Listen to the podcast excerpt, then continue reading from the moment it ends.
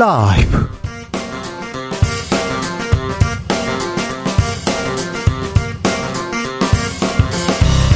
2023년 9월 19일 화요일입니다. 안녕하십니까. 주진우입니다. 오늘은 9.19 평양 공동선언 5주년입니다. 신원식 국방부 장관 지명자 9.19 군사합의 폐기해야 한다 주장하기도 했는데요. 9.19 선언은 우리에게 어떤 의미일까요? 윤석열 대통령 유엔 방문했는데 유엔 총회에서 북한을 향해서는 어떤 메시지를 낼까요? 홍현익 전 국립 외교원장과 이야기 나눠봅니다. 문재인 전 대통령이 단식 중인 이재명 대표를 찾아 단식 중단을 요청했습니다. 국민의힘 김기현 대표도 이 대표와의 만남 가능성 언급하기도 했는데요. 이 대표는 단식을 끝낼까요? 그리고 멈춰선 정치, 협치 다시 복원할 수 있을까요? 최가박당에서 짚어보겠습니다. 지금까지 이런 대법원장 후보자는 없었습니다. 이균용 대법원장 후보자 오늘 누락된 재산이 더 나왔습니다. 오늘 청문회에서 2시간 동안 10번 넘게 사과하기도 했는데요. 다른 장관 후보자들 구설이 더 커서요. 이균용 후보자 청문회 가리는 거 아닌가 이런 얘기도 나옵니다. 정치발전소 장현장에서 살펴보겠습니다. 나비처럼 날아 벌처럼 쏜다. 여기는 주진우 라이브입니다. 오늘도 자중차에 겸손하고 진정성 있게 여러분과 함께 하겠습니다. 추석을 앞두고 택배 많습니다. 그래서요, 스미싱, 피싱 그런 문자 기승이라고 합니다. 택배 지금 뭐 주소가 안, 안 왔어요. 지금 택배가 가고 있는데 어 이동 중인데 살펴볼 수 있어요. 이런 식으로 지금 음, 사람들을 속이고 낚고 있다고 하니까 좀 각별히 유념하셔야 됩니다. 아, 추석 전에 막 설레는 문자, 아이고, 누구 온다는 문자, 택배 기사님 온다는 알림 문자도 이거 다 설레는 일이었는데, 어, 좀 조금 조심하셔야 됩니다. 조심하셔야 됩니다. 자, 택배 문자 말고 여러분을 설레게 했던 문자 있습니까? 네. 저도 있었어요. 저도 뭐 있었는데 잘못 걸려온 잘못 온 문자에 엄청 설렜었는데 네. 그런 문자 있으면 알려주세요. 그런 소식 있으면 알려주십시오. 아, 오늘 이런 소식을 들었어 좋아요. 막 그런 내용도 알려주십시오. 문자는 샵 #9730 짧은 문자 50원, 긴 문자는 100원이고요. 콩으로 보내시면 무료입니다. 사연 소개되면요 추첨을 통해서 커피 쿠폰 보내드리겠습니다. 그러니까 많이 보내주십시오. 그럼 주진우 라이브 시작하겠습니다.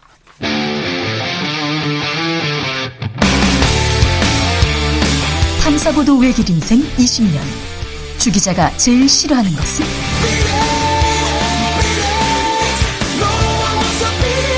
이 세상에서 비리와 부리가 사라지는 그날까지. 오늘도 흔들림 없이 주진우 라이브와 함께.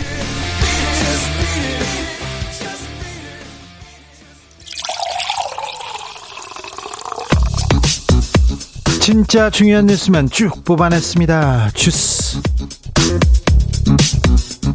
정상근 기자 어서 오세요. 안녕하십니까. 이균용 대법원장 후보자 청문회가 열리고 있습니다. 네, 오늘부터 이균용 대법원장 후보자에 대한 청문회가 진행됩니다. 내일까지 이어지는데요. 어, 청문회 첫날부터 이균용 후보자의 재산 신고 누락에 대한 비판이 쏟아지며 어, 이균용 후보자가 연신 사과했습니다. 네. 어, 이균용 후보자는 지난 2010년 첫 재산 공개를 할 때부터 지금까지 보유 중인 처가 가족 기업의 비상장 주식 10억 원을 누락했습니다. 그럼 그때도 재산 신고 안 하고 지금도 안 했던 거네요. 네, 본인은 관계 법령이 바뀌면서 비상장 주식이 신고 대상이 됐다는 걸 몰랐다라고 주장하고 있지만 비상장 주식은 그 이전부터도 신고 대상이었던 것으로 알려졌습니다. 재산 신고할 때 상장 얼마, 비상장 얼마 이렇게 다 나와요. 관보에 나옵니다. 이거는 공직자들 다 아는 사실이고요. 공직자 취재하는 저도 아는 내용인데 대법원장 후보자가 몰랐다고요? 몰랐다고요? 법을 이렇게 모르다니. 네, 이에 박용진 민주당 의원은 선출직, 선출직들은 재산 신고를 누락하면 당선 무효형이고 고위공직자들은 중징계를 받는다라며 자진해서 후보직을 사퇴하실 의향이 없느냐라고 물었는데요. 어, 이에 이균용 후보자는 비상장 주식의 가액이 10억 원이라는 것도 청문회 과정에서 처음 알았다라며 아무튼 죄송하다라고 말했습니다. 얼마나 부자길래 10억 정도는 나는 몰랐어요. 이제 알았어요. 이렇게 얘기한다고요? 아, 참. 재산 누락된 재산이 계속 나옵니다.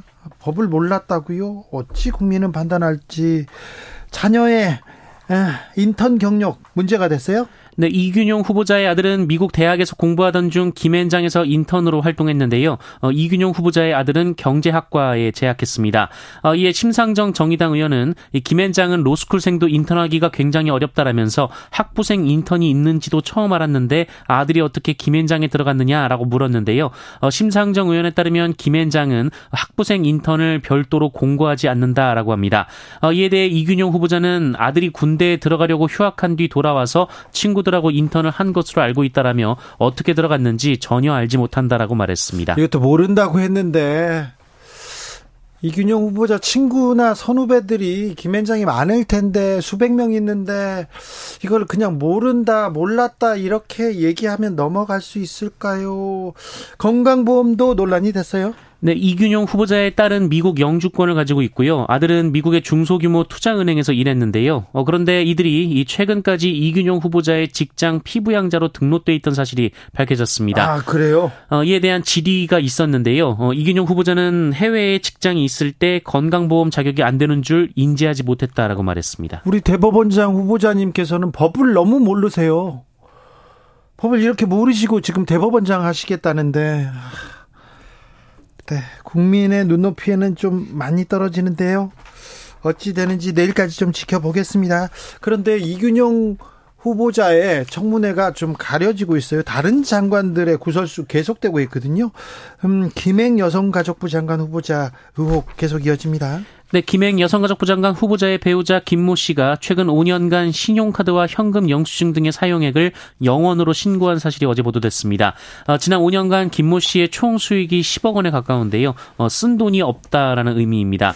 어, 또한 지난 2013년 김행 후보자는 청와대 대변인으로 일하면서 어, 자신이 공동 창업한 온라인 뉴스 사이트 위키트리를 떠났다고 밝힌 바 있는데요. 네. 어, 그런데 떠나 있었다던 기간에 이 회사로부터 급여 수천만 원을 받은 사실도 알려졌습니다. 떠나 있었을 때또 광고는 더 많이 받았다면서요? 네, 김행 후보자가 청와대 대변인으로 근무하던 지난 2013년 위키트리에 대한 정부 광고 집행도 급증했다는 보도도 있었습니다. 네.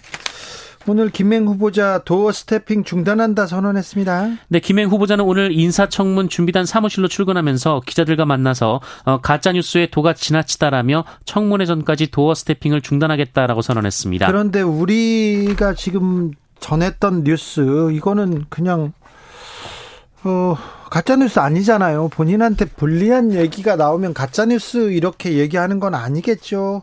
네, 다만 김행 후보자는 배우자 지출 내역과 관련해서 연말 소득공제 신고할 때 누락됐다라고 밝혔습니다. 네. 지켜보겠습니다. 신원식 후보자 5.16 혁명이다 이렇게 얘기했는데 국방부 장관이 쿠데타를 미화한다. 이걸 어떻게 또 받아들여야 될까? 굉장히 그런 얘기를 한두 번도 아니다. 이걸 어떻게 받아들여야 할까? 굉장히 의아해하고 있었는데 이번에는 이완용을 변호하는 듯한 발언을 했습니다. 네, 어, 신원식 국방부 장관 후보자가 친일파 이완용의 매국 행위에 대해 어쩔 수 없는 측면도 있었다라는 입장을 밝혀 논란이 됐습니다. 어쩔 수 없다고요? 네, 지난 2019년 조갑제닷컴에 올라간 신원식 후보자의 광화문 집회 연설문에 따르면 이 신원식 후보자는 문재인 전 대통령의 한일 군사정보보호협정 효력정지 결정에 대해 어, 이완용과 비교도 되지 않는 5천년 민족사의 가장 악질적인 매국노라고 비판했습니다.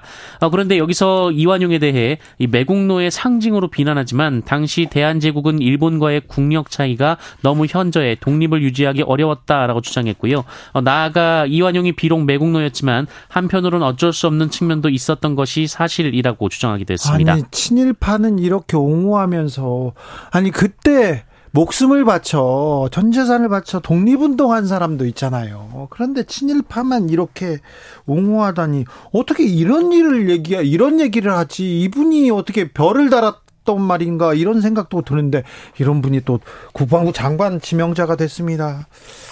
청문회까지 또 지켜보겠습니다. 윤석열 대통령 지금 유엔 총회 참석자 미국 어, 방문 중인데요. 이재명 민주당 대표에 대한 체포 동의안 제가 했습니다. 네, 윤석열 대통령은 어제 검찰이 청구한 이재명 민주당 대표에 대한 체포동의안을 제가했습니다. 어, 뒤이어 법무부는 국회에 이재명 대표에 대한 체포동의안을 제출했습니다. 어, 국회법에 따르면 이재명 대표의 체포동의안은 내일 어, 내일 국회 본회의에서 보, 보고가 되고 모레 표결이 이루어질 것으로 전망되고 있습니다. 문재인 전 대통령 병원에 입원 중인 이재명 민주당 대표를 찾았습니다. 네, 9.19 평양 공동선언 5주년 행사 참석을 위해 서울을 찾은 문재인 전 대통령이 20일째 단식 중인 이재명 민주당 대표를 찾았습니다. 어, 그동안 이재명 민주당 대표가 평산마을에 찾아가 문재인 전 대통령을 만난 적은 있지만 문재인 전 대통령이 서울에 와서 이재명 대표를 만난 건 이번이 처음입니다. 어, 이 자리에서 문재인 전 대통령은 이재명 대표에게 단식 중단을 요청한 것으로 전해졌습니다. 어, 이재명 대표는 확답을 하진 않은 것으로도 전해졌습니다. 네. 이동관 방송통신위원장의 사진을 잘못 쓴 YTN 직원들에게 경찰이 압수수색 영장을 신청했습니다. 아, 3억 원의 손해배상 청구도 있었는데요. 이 부분은 뒤에서 다루겠습니다. 뉴스타파를 인용한 방송, 방송사들이 있습니다. 그런데 과징금을 부과할 것 같다고요? 네, 방송통신심의위원회 이 방송심의 소위원회는 어제 회의를 통해 SBS를 제외한 KBS, MBC, JTBC, YTN에 대해 과징금 부과를 의결했습니다. 어, 이들 4개 방송사 징계 내용과 과징금 액수는 오는 25일 전체 회의에서 확정될 예정입니다. 이 과징금 부과는 이 방송통신심의위원회가 할 수 있는 가장 높은 수위의 징계로 평가받고 있는데요. 어, 지난 2019년 기자가 자기 목소리를 변조해서 허위 인터뷰를 내보낸 KNN이 이 과징금을 부과받은 바 있고 어, 이것이 지상파에 대한 역대 최고의 징계였습니다. 한편 이동관 방송통신위원장은 국민의힘 의원들이 주최한 가짜뉴스 관련 공청회에 참석해서 진보좌파 세력이 가짜뉴스로 선거판을 엎으려는 시도를 맨날 했다라며 어, 그것이 윤석열 커피 사건이라고 주장했습니다. 어, 윤석열 커피 사건, 그 윤석열 후보자의 커피, 커피라는 단어를 지금 언급한 적도 없는데 자 방송사들에 대한 징계 과징금 부과 이게 이렇게 급하게 이렇게 서두를 일인지 법에는 맞는지도 좀 따져봐야 되는데 지켜보겠습니다.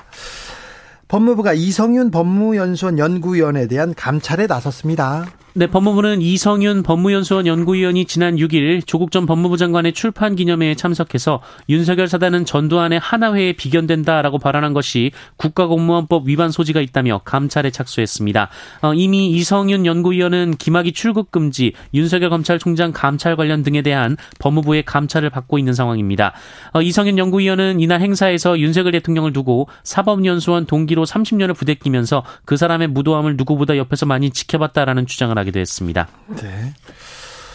대형 입시학원 등에서 돈을 받고 문제를 판 일부 교사들이 있었는데요.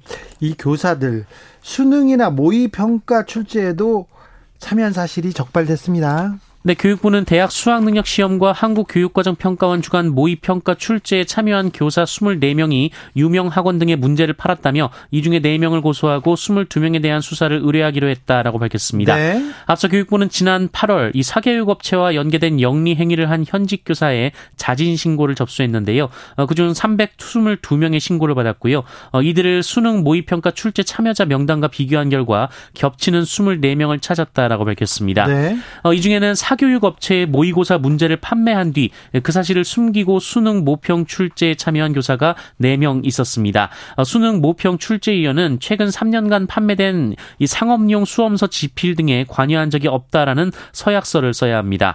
어, 반대로 수능 모평 출제에 참여를 한 후 이 사교육 업체의 문제를 판매한 사람도 22명이었습니다. 어, 교육부는 이들 중 억대의 돈을 받은 교사가 다수였다라고 밝혔고요. 교사들로부터 문제를 사들인 사교육 업체 21곳 또한 같은 혐의로 수사 의뢰할 방침이라고 밝혔습니다. 네. 아, 조금 이게 말이 안 되는 것 같아요. 아무튼 선생님들이 수능에 그리고 모의 평가에 참여했다. 그리고 입시 학원에 돈을 받고 문제를 팔고 있다. 이거는 좀 문제가 있는 것 같은데 입시 학원 대형 입시 학원에서 또 EBS 아, 그런 쪽에다 사람을 또 보낸다, 추천한다 이런 얘기도 있는데 음, 이 부분에 대한 수사 좀 지켜보겠습니다. 지켜보고요. 저희가 자세히 알려드릴게요. 아, 서울의 모든 초등학교에서 민원 전화 녹음하기로 했습니다. 네, 서울 시내 모든 초등학교에 학부모 민원 등을 녹음할 수 있는 전화가 설치된다고 오늘 서울시 교육청이 밝혔습니다. 조희연 서울시 교육감은 이를 포함한 교육활동 보호 종합 대책을 발표했는데요. 어, 그 외에도 학교마다 변호사가 지정돼서 무고성 아동학대 신고에 대응하기로 했고요. 네. 학부모가 학교를 방문할 때는 카카오톡으로 사전 예약해 승인을 받도록 했습니다. 네. 어, 또한 교사가 악성 민원에 직접 노출되는 것을 막기 위해 24시간 민원 상담 챗봇 서비스가 도입이 되고요. 신속 대응팀이 구성 구성돼 교권을 침해당한 교사를 지원할 방침이라고 합니다. 또한 생활 지도에 불응하는 학생을 분리하기 위한 구체적인 지침도 마련하기로 했습니다. 아, 학부모가 선생님한테 개인적으로 이렇게 전화를 하거나 카톡을 하거나 이런 부분도 조금 막아줘야 될 것 같습니다. 뭐 감사합니다 이런 전화도 좋겠지만 이런 부분도 어 조금 사생활 침해 염려가 있고요. 아동 학대죄로 이렇게 막 고발한다던가 그 부분도 좀 막아줘야 되는데 그리고 학 그 교사 교사 신체 위해를 가하, 가하거나 막 접촉이 있었다던가 그거는 공무집행 방해로 이렇게 이게 처벌하는 거에 대해서도 좀 생각해 봐야 되는 건데 여러 논의가 있는데 구체적으로 어떤 내용이 지금 어, 입법화되는지 여기에 대해서도 좀 지켜보겠습니다. 한중일 정상회의 논의하기 위해서 고위급 회담이 열린다고 합니다. 네, 한중일이 3국 정상회의 재개를 논의하기 위한 고위급 회의를 오는 26일 서울에서 개최하기로 했습니다. 한중일 정상회의는 지난 2019년 이후 3년 8개월간 중단된 바 있습니다. 아, 외교부 측은 3국 정상회의 연내 개최를 목표로 협의 중이라면서 관련된 제반 사항을 논의할 예정이라고 밝혔습니다. 네. 윤석열 대통령 유엔 총회가 열리는 뉴욕에서 각국 정상들을 만나고 있습니다. 네, 윤석열 대통령은 현지 시간으로 18일 뉴욕에서 각국 정상과 연쇄 양자 회담을 열고 2030 부산 세계방 박람회 유치 활동에 나섰습니다. 어, 현지 시간으로 오전 10시부터 오후 7시까지 9개국 정상을 만났다라고 하는데요. 회담 상대국은 스리랑카, 산마리노, 부룬디, 체코, 덴마크, 몬테네그로, 어, 투르크메니스탄, 세인트루이시아, 어, 보스니아, 헤르체코비나 등이 있었습니다. 어, 김은혜 홍보수석은 오늘 서면 브리핑을 통해서 양자 회담이 추가로 잡힐 가능성이 있어서 최대 40개국이 넘을 수도 있다며 초강행군이라고 밝혔습니다. 40개국을 아, 또 만날 수 있다고 초강행군이라고요? 아무튼 정상회담을 많이 열어서 59개국 50개국도 더 많이 만나가 가지고 기네스북에 이렇게 등재할까 이렇게 고민 중이라는데 이게 외교적으로는 어떤 의미가 있는지 저희가 2부에서 자세하게 살펴봅니다. 주스 정상근 기자 함께했습니다. 감사합니다. 고맙습니다. 자 설레는 문자 있었어요.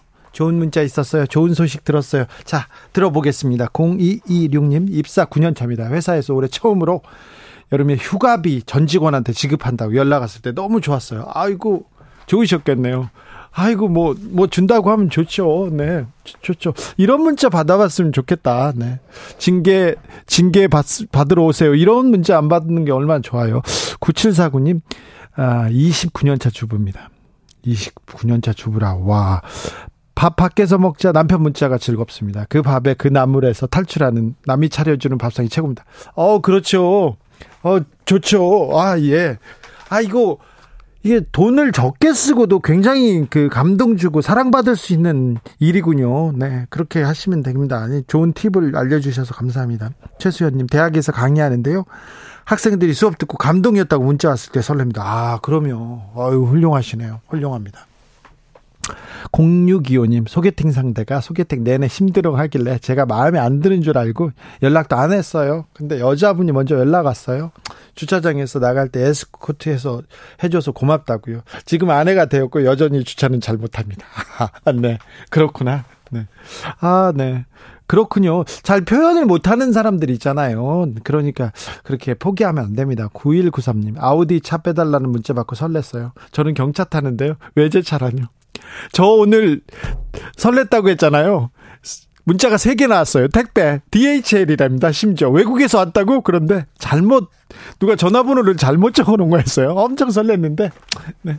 그렇습니다. 2134님, 신랑이 저녁에 치킨 사온다고 합니다. 오늘 저녁 안 해도 되니까 많이 설레요. 주 기자님 방송 늘 잘 듣고 있습니다. 항상 응원합니다. 아우, 네. 치킨 사온다고만 해도 이렇게 설레는구나, 집에. 아, 몰랐네. 아, 몰랐습니다. 20년 넘게 이거들 몰랐나요? 0441님, 사과 농장 하시는 아버지가 올 추석 때 나갈 사과 좋은 값 받았다고 한 게 가장 좋은 소식입니다. 아, 사과, 네. 사과가 비싸다면서요? 네. 아무튼, 사과 농사 되게 어려웠다는데, 네. 좋은 값 받았다니 다행입니다. 네. 2509님, 시부모님이 이번 명절 때 두 분이 제주도 가신다고 남편한테 문자 왔어요. 결혼 후에 첫 휴가 받는 느낌이에요. 혼자 여행이라도 갈까봐. 아, 신나겠다, 이거. 자, 이번에 올 필요 없다. 우리 여행 간다. 아, 이것도 좋은 소식이구나. 시부모님들, 네. 이 사랑받는 방법이 이런 거래요. 네. 잘 모르겠으나, 그런, 그냥 그렇답니다. 네. 교통정보센터 다녀올까요? 유하영 씨.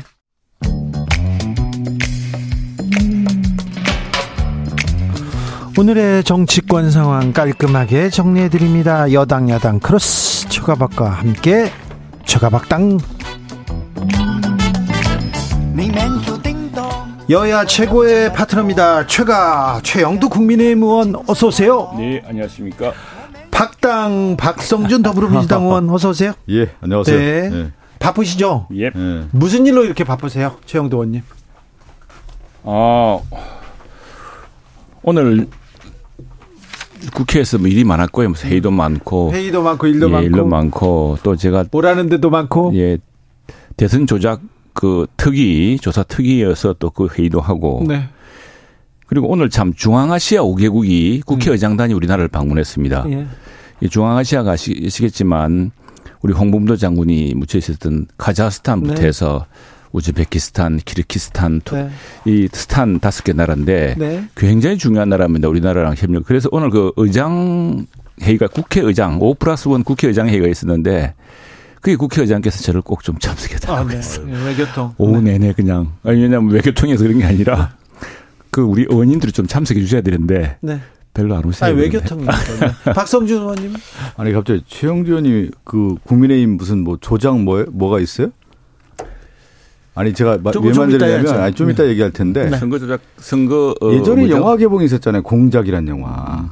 예? 네. 다시 왜 국민의힘이 이런 공작 정치를 하려고 하는 그런 움직임을 보이고 있어서 상당히 안타까워요. 또 그- 다른 영화의 공작에 이 국민의힘 주인공들이 아니 등장할 우리 것 박성준 같아서 의원이 공작 이야기하는 거 네? 별로 새롭지 않습니다. 그- 그 옛날 그거 흘러간 걱정돼요. 흘러간 영화고 지금 아니, 왜- 아무도 안 보는 아이고 오늘 겁니다. 제가 박당 재밌겠다. 조작, 오늘. 조작 정국으로 가는데 이거 결, 아이고, 잘한다. 대부분의 모습을 보면 딱 네. 공작이에요, 공작 이거. 네. 아니 그저 예. 누굽니까 신가하고 역, 역사의 김가- 심판을 받지 않기 아, 예. 바랍니다. 예. 김만배 신 그 신부죠. 신항님. 예. 그두 분이 녹취록했던 게 그걸 편집해 갖고 그걸 대선 3일 전에 방송하는 게 그게 온당한 일입니까? 자, 그 얘기는 잠시 후에 네, 하겠습니다. 네. 오늘은 9.19 평양 공동선언 5주년째 되는 날입니다. 아, 9.19 선언, 아, 남북에 큰 영향을, 매, 그 영향을 미쳤는데요. 음, 자, 오늘 어떻게, 어떻게 촉하고 계십니까? 최영두 의원님. 저는 어, 이 9.19가 저한테는 특별한 다른 추억이 있습니다. 네. 그게 언제냐면 2005년이었는데 네. 그때 베이징이었습니다. 예. 제가 어, 어, 문화일보 기자로서 당시에 외교부 출입 기자로서 육자회담을 취재할 취재하고 있었는데 아, 이날 네. 굉장히 역사적인 선언이 있었습니다. 예. 이9.19 어, 공동성명 네. 어, 영어로 September Declaration 해가지고 이게 뭐 당시에 육, 어, 한국, 북한 또 중국, 일본, 러시아, 미국 해서 육자 한반도를 육자가 다 한 사실은 난 이게 앞으로 북핵 문제를 해결하는 마지막 평화 장전이라고 생각을 합니다. 예. 가장 그게 있었는데 사실 그게 이제 진행이 안 됐죠. 그게 왜냐하면은 하나씩 하나씩 해서 나중에 결국에는 북미 수교도 가고 북일 간 수교도 가고 하는 평화 또 남북 간에도 평화 경제가 이루는 그런 로드맵이 다 있습니다. 그런데 이 로드맵을 안 지키고 있었습니다. 북한이. 그래가지고 계속 북핵 상황이 악화되지 않았습니까? 그리고 9.19라는 게 오늘 보니까 이게 우리 문재인 대통령께서 김정은 어, 북한 김정은이랑 평양 공동선언 채택하고 했는데 네. 그 당시 핵심이 군사 분계선을 기준으로 비행 금지 구역을 설정한 것입니다. 네. 그리고 포병 사격과 연대급 연대급 이상 야외 기동 훈련을 금지하고 뭐 이런 거였는데 그 이후로 지금 5년 동안 북한은 계속 도발했습니다. 심지어 개성공단에 우리 국민들의 세금으로 지어준 사무소도 포탄으로 박살내버렸고요. 그런데 지금 굉장히 중요한 안보 위협이 되고 있습니다. 그래서 이거는 왜냐하면은 북한은 이 휴전선 부근에 정찰 자산이 그렇게 많지가 않습니다. 네. 우리는 수많은 정찰 자산을 스스로 포기하는 꼴이 되니까 지난번처럼 북한이 갑자기 장사정포라든가 또 단거리 미사일로 서울을 향해 발사하면은 굉장히 방어하기 어렵습니다. 그래서 이 합의 문제는 북한이 지켰다면 또 별다른 문제지만 지금까지 수차례 어겼을 뿐 아니라 그래서 이걸 지금 다시 기억한다는 것보다는 북한으로 하여금 진짜 2005년에 9.19 공동성명으로 돌아가서 북핵 문제를 해결하기 위한 국제적 수순을 다시 한번 생각하기를 촉구합니다. 아니 지금 이제 최영두 의원님이 얘기하는 것은 2005년도에 9.19 어, 공동성명을 얘기하는 거고요. 문재인 대통령이 지금 평양 공동선언은 2018년 9.19 공동선언입니다. 이제 공통적인 특징은 뭐냐면 실질적으로 한반도 안에서의 평화를 정착하기 위한 것이 2005년도에도 이루어졌고 2018년도에도 이루어졌다라고 이제 볼 수가 있는 건데 2005년도에 9.19 공동성명은 NPT라든가 핵무기 파, 기라든가 IAEA 복귀라든가 이런 약속들을 이제 해왔는데 그것이 준수가 되지 않았단 말이죠. 네. 그 이후에 쭉 있다가 2018년도에 평양 공동선언이 이루어질 수 있는 환경이 어떻게 조성되냐면 사실은 한국의 노력도 있었지만 트럼프의 등장입니다. 네. 아, 이 트럼프 대통령이 2017년도에는 대북 압박 정책 액을 강화하는 반면에 2018년도에는 실질적으로 대북 관여 정책이라고 해서 오히려 어, 남북 관계뿐만 아니라 북미 관계를 개선하는 데 있어서 큰 축을 만들어내는 것이죠. 그래서 뭐가 이루어지냐면 기억하실지 모르겠지만 2018년도에 하노이에서도 회담을 하고 판문점에서도 회담을 하고 네. 9.19 평양 공동선을 이루는 평화의 무드를 이제 만들어내는 것이죠. 근데 여기서 2005년과 2018년의 공동성명에 대한 부분은 우리가 뭐를 생각해야 되냐면 그 당시에도 미국은 2005년도에도 빅딜을 했단 말이죠. 뭐냐면 일괄적 타결. 북한의 핵 포기를 하면 경제 지원을 하겠다라고 하는 네. 부분이 있었던 거고 2018년도에는 이런 평화의 무드가 왜 등장했냐면 트럼프는 발상의 전환을 하는 거예요.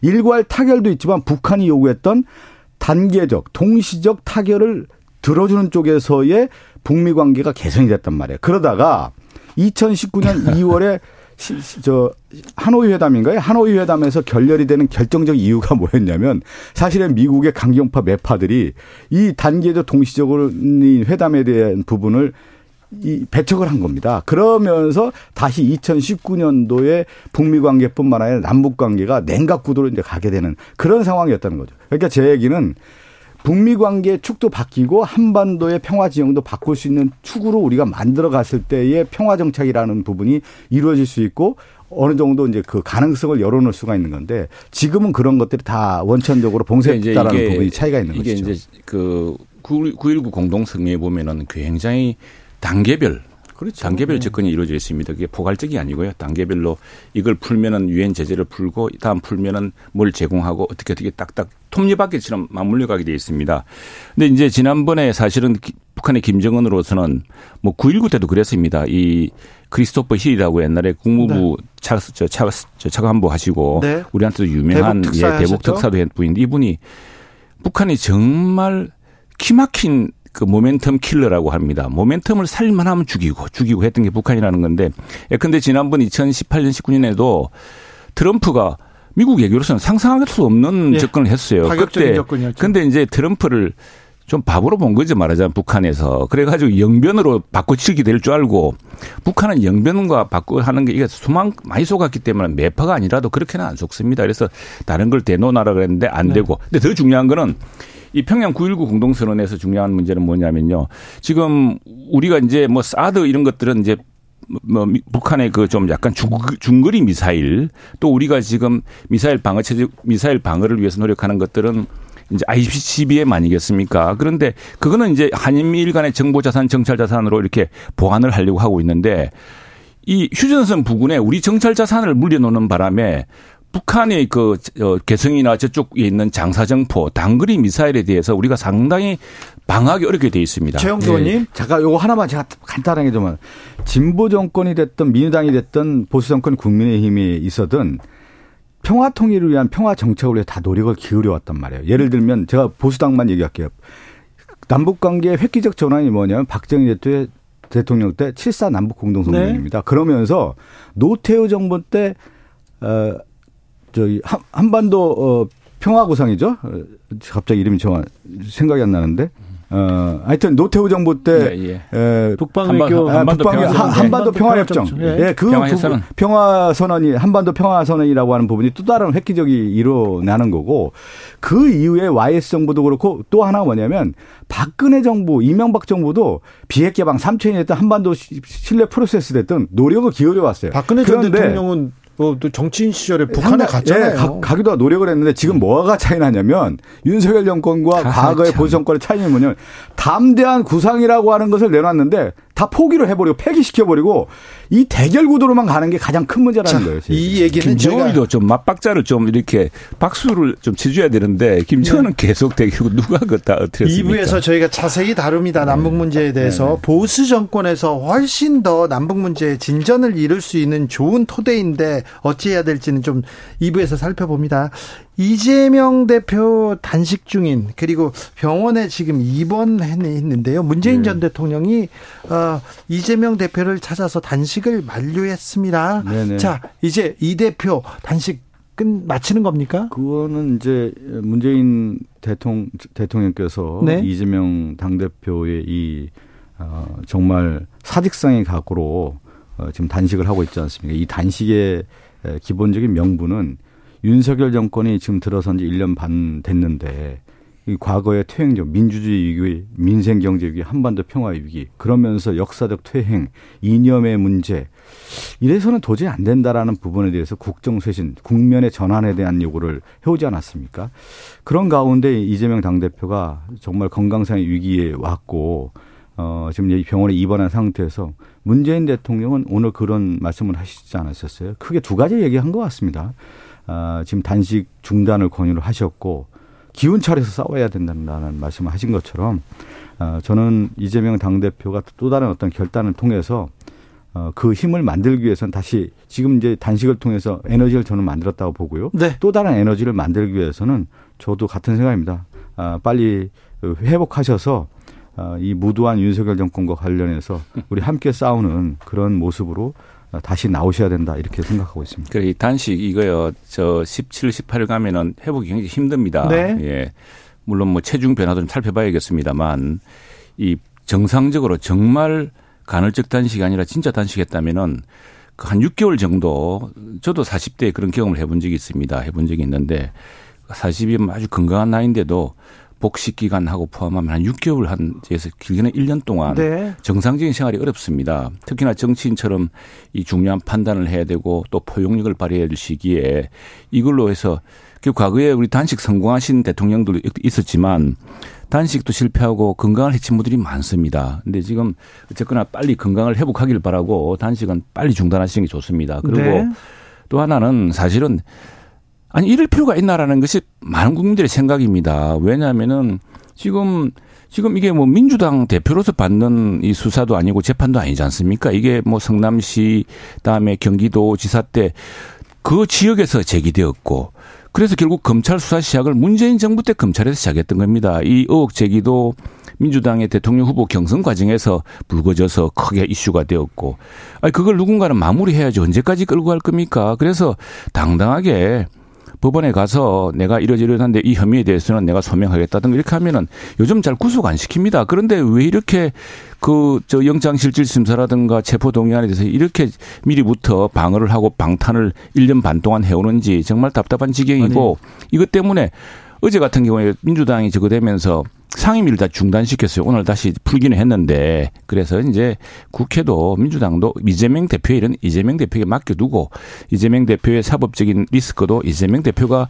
당당하게 처리하고 아니. 이걸 또 가지고 또 무슨 체포 동의안 가지고 뭘 다른 걸 연계를 시키고 나 이러지 않았으면 좋겠습니다. 국정이 지금 그렇게 한 가지가 않습니다. 아니, 지금 이제 국민의힘의 최영재 의원님 말 들어보면 분명한 의도가 있는 거죠. 이재명 당 대표를 분리시켜서 지금 그런 것처럼 검찰의 수사라는 것이 이재명 당대표를 통 제거시키는 정적을 제거하고 민주당을 분열하겠다라고 하는 것이 검찰을 앞세워서 하는 윤석열 정권의 아니 이거. 들어보세요 민주당 그것은 윤석열 정권의 의도 아니겠습니까? 거기에 대해서 당연히 민주당에 맞서서 싸워야 되는 거고 이 수사라는 것 자체가 그 얘기를 하잖아요. 아니 그렇게 1년 반 동안 수사를 해서 탈탈탈탈 털고 400여 차례 압수수색을 해왔고 그런데 지금 나와 있는 증거가 뭐가 있습니까? 도대체 수사 널뛰기 수사하고 있고 이작도 수사했는데 아니, 얘기를 들어보시죠. 그렇게 해, 서 해왔는데 피의 사실 공표 맨날 하면서 나왔는데 실질적인 내용이 없지 않습니까? 그래서 이재명 당대표가 그런 얘기를 했잖아요. 비회기 동안에 어, 영장 청구해라. 당당히 나가겠다. 그런데. 비에게 3일 줬습니다. 3일. 아니, 들어보세요. 충분히 시간이 있었어요. 영장 청구도. 아니, 들어보세요. 최영두 의원님. 세상에 그런 게 어디 있습니까? 그래 놓고 지금 9월 달 다들 정기국회에서. 근데 이 의도가 그대로 맞아떨어지잖아요. 자, 네? 맞아떨어져서 시, 시, 18일 날 영장 청구하고 바로 제가 시켜서 내일 보고하고 21일 날 표결을 붙여서 정적 제거하고 자, 민주당 분열시키겠다, 올가미 치겠다라는 게 그대로 드러나는 거 다수의 국민들과 또 민주당의 다수가 또 생각하는 건 이런 겁니다. 지금 어쨌든 이 일로 민주당 내부에서는 다른 의견을 말하기 어렵게 됐습니다. 네. 네 왜냐하면은 체포동의안 당당하게 응하자 했던 민주당 목소리도 커졌고 뭐 했는데 어, 저, 소환하기 직전 날 소환 통보받고 바로 전날 단식을 시작해서 지금 이제 구속영장이 청구되는 그래서 체포영 동의안이 넘어오는 해서 단식이 지금 진행 중인데 아무튼 지금 참 민주당 내에서는 이런 문제로 이해하셔야. 다른 소리 하기 어렵게 됐지만 국민들이 볼 때는 아, 이렇게 할 일인가라고 정말 참 크게 답답해하고 있습니다. 자, 저 병원으로 실려간 날. 네네. 이 대표가 병원으로 실려간 날 구속영장이 청구됐습니다. 음. 그래서 이제 어, 대통령이 재가를 했고요. 어찌 됐건 아. 아니 저 그날 그렇잖아요. 그 그날 아침 9시에 대통령 해외에 나가시는 나갈 때 딱 9시에 검찰이 영장 청구하지 않았습니까? 이건 딱 짜여진 각본대로 가고 있다라는 거 하는 것을 그대로 드러내 주는 거죠. 각본대로 네. 가기는 그날 네. 이제 더 이상 수사도 이제 안 받으시겠다 그러고 하니 이제는 뭐. 마무리할 때가 됐죠. 언제까지 사건 갖고 할 겁니까? 민주당 정부 때 시작되어서 아니 제가 그 얘기를 언제까지 털털 탈탈 거예요? 아, 언제 언제 아니, 수사에 제대로 응했으면 언제 재판에 응했습니까? 역대 정부에서 방탄으로 1년 반 흡의하지 않았다. 역대 정부가 사정 정국 했을 때 이렇게 1년 반 동안 사정 정국을 한 팀이 어디 있습니까? 그것도 야당 대표를 자, 통해서 자, 이게 야당 수백 차례 압수수색 정국이 어디 있습니까? 잠시만요. 그런데요. 그 막으려고 방탄하려고 대표 됐으면서 저기 방탄 방탄하는데 이재명 대표는 불체포 특권 포기 약속했잖아요. 그리고 민주당도 그런데 아니 불체포 특권 관련된 부분에 대한 것은 헌법적인 권한이고요. 그 부분에 대해서 비회기 또는 영장을 청구를 하면 당연히 아니 불체포 특권 약속도 아니, 했잖아요. 아니, 포기 포기하겠다. 아니 들어보시죠. 비회기가 며칠이었습니까? 아니 이거는 헌, 왜 그러냐면 비회기가 남들이 들으면 한 달인 줄 알겠습니다. 아, 들어보세요. 최영주 의원님 너무 그렇게 얘기하지 마십시오. 야당 대표에 대해서 지금까지 김기현 대표뿐만 아니라 국민의힘 야당 대표가 단식하는데 조롱 의 언어 진짜 있을 수 없는 말 그렇게 해오지 않았습니까? 그렇게 빨리 건강 챙기시고 아니, 단식하면 위험하다고 아니 그렇게 얘기하지 마십시오. 지금 보면은 누가 정치를 실정 정, 또 그렇게 얘기하십니까? 지금 단식으로 해결될 문제입니까? 아니 그렇게 어떻게 그렇게 얘기를 해요? 지금 그러면 국정 실패라든가 이 국정의 난맥상에 대해서 누가 책임지고 있습니까? 지금 도대체 아니 다수당이 그 지금 압도적인 압도적인, 당 압도적인 의석으로 매번 장관들 세명 지명한 거 보세요. 있을 수 있는 일입니까 이게? 법안을 엄명하게 얘기를 해도 야당 야당이 지금 박성준 의원님 다수당 다수당임을 잊지 마세요. 다수당임을 네. 자. 아니 집권당임을 잊지 마십시오. 누가 책임지고 있습니까 지금 자, 도대체? 집권당임을 할 수가 있습니까? 이 얘기만 나오면은요 자동적으로 싸우 싸우게 되나 봐요. 네, 자 다음 이슈로 넘어갈게요. 오늘 이균용 후보자 청문회 진행되고 있습니다. 그런데 아. 지금까지 이런 대법원장 후보자는 없었다. 이런 얘기가 계속 나옵니다. 자, 최영두 의원님, 어찌 보셨어요? 잘 살펴보지는 못하셨죠? 근데 예, 근데 예. 근데 재산 신고 누락이 계속 나오고 오늘도 또 나왔어요. 또 나왔습니다. 자녀 자녀 또 얘기도 나오고요. 그 다음에 건강보험 예, 이건 문제까지. 이제 우리 저 대법원장 그 인사청문회 오늘 내일 하죠. 네. 오늘 내일 해서 이 부분에 대해서 아마 추가로 자료를 내라 그랬을 겁니다. 추가로 네. 자료를 내고 대법원장 후보자는 이 그 국회 질문에 어, 성실하게 답변해야죠. 답변하고 그걸 가지고서 내일까지 끝난 뒤에 재정적으로 판단해야 안 되겠습니까? 그리고 음. 지금 저 이 재산 신고라는 이런 도덕성 도덕성 검증과 함께 이분이 대법관으로서 우리나라 대법원을 다시 일으킬 수 있느냐. 특히 가장 중요한 것은 지체된 정의는 정의가 아니라는 유명한 그 법원 법원이 있습니다. 법의 원칙, 네. 그 법원의 원칙이 있습니다. 이게 지금 지난번 이 누굽니까? 지난번 대법원이 세상에 국회의원 사건에 대해서 국회의원 임기 내내 재판 지연하고 있다. 이제 국회의원 임기 끝나갈 때 재판하는 이런 그 판결하는 이런 나라가 어디 있습니까? 이 그렇죠. 지체된 정의 이걸 바로잡으려면은 원래 법의 절차 대부분의 법원 그 판결 절차에 있는 대로 해서 신속하게 해줘야죠. 그래야지만이 국민들도 억울함을 들고 정의도 빨리 세워지지 않겠습니까? 그래서 그런 것을 할 능력이 있는가를 아, 좀 검증하는 게 중요할 것 같습니다. 지금 말씀하신 것처럼 이제 후보자 검증이라고 하는 것은 두 가지 큰 틀이지 않습니까? 하나가 능력에 대한 부분이고 하나가 이제 도덕성에 대한 부분인데 어, 능력이라고 하는 부분은 판사가 그동안에 어떤 판결을 했는지에 대한 것을 가지고 판단해야 되겠죠. 그리고 도덕성은 당연히 검증을 해야 되는 건데 지금 보십시오. 그 후보자의 판결을 보면 젠더 지금 시대의 흐름에 완전 뒤처진 판결을 하고 있고요. 또 네. 재산 신고 누락이라든가 자녀 특혜 의혹이라고 하는 부분 그리고 부동산 투기 의혹 뭐 보면은 완전히 의혹 덩어리인데 제가 한마디로 정할게요. 대법원장의 가장 중요한 역할은 법 앞에 평등에 대한 부분을 가지고 판단해야 되는데 이균영 후보자는 어떻게 살아왔냐? 법 앞에 평등이 아니라 법 위에서의 자기의 판사로서 역할을 했다. 자기에게는 법을 적용하지 않았다. 뭐냐면 치해 법권 지역에 살았던 거예요. 지금 봤을 때. 이 부분에 대해서 엄연하게 얘기하고 또 하나가 가장 중요한데 대법원장 후보가 나왔는데 자료 제출 안 했다? 예를 들어서 재판 과정에서 자기 자료를 제출 안 했다고 하면 아마 엄벌에 처했을 겁니다. 이 판사로서. 아, 근데. 지금 답변 자료도 제대로 안 넣고 자료 제출을 하지 않았다는 부분부터 정정당당하지 않고 법원 장으로서 대법원장으로서 역할에 저는 부적격 사유라고. 청문회는 내일까지 계속됩니다. 지켜보겠습니다. 네, 지켜봐야죠. 지금 네. 그 일부 주장에 대해서 대법원장 후보자가 소명을 하고 또 이게 이제 비상장 주식 보유 사실 뭐 누락 등에 관한 것인 건데 이 문제는 절차상 한번 따져봐야죠. 이게 그 지금 최영도 의원님, 예, 예. 최영도 의원님 국회의원 처음 할 때 우리 예. 기자할 때 예, 예. 재산 이렇게 재산 관보에서 들여다보잖아요. 예, 예. 상장 주식 얼마, 비상장 주식 얼마 이거 알잖아요. 저는 근데 주식 투자를 안 아, 해가지고 아니, 요 얘기를 좀. 한번 할게요. 아니, 그- 최영두 그 의원님. 비상장 주식을 모르는 잠깐 친구는- 이 얘기 한번 할게요. 네. 예. 국회의원이 만약에 재산 등록해서 비상장 근데 이게 아 잠깐 보니까- 제 얘기 듣고 아니, 얘기하세요. 이게 아니, 보니까 2000년부터 처가 가족 기업 이곳에 주식 2천 아니, 잠깐 들어보시죠. 의원님. 배우자를 갖고 있다는데 이게 아니, 종종 가끔 배우자들을 갖고 있는 거를 아니, 저뭐 10억 숨기려고 넘게. 어, 숨기려고 한 게 아니라 뭐 10억 넘게. 아무튼 내일 소명해야 되고 아니, 이 부분에 제가- 아니, 아니, 제가 이 의견 됩니다. 한번 드려볼게요. 제가 뭐 아니, 제가 뭐 대변해 줄 아무 이유가 없습니다. 아니, 네, 최영두 네, 의원님 이 예. 얘기는 반드시 해야 돼요. 뭐냐면 국회의원이 예를 들어서 재산 등록에 있어서 네.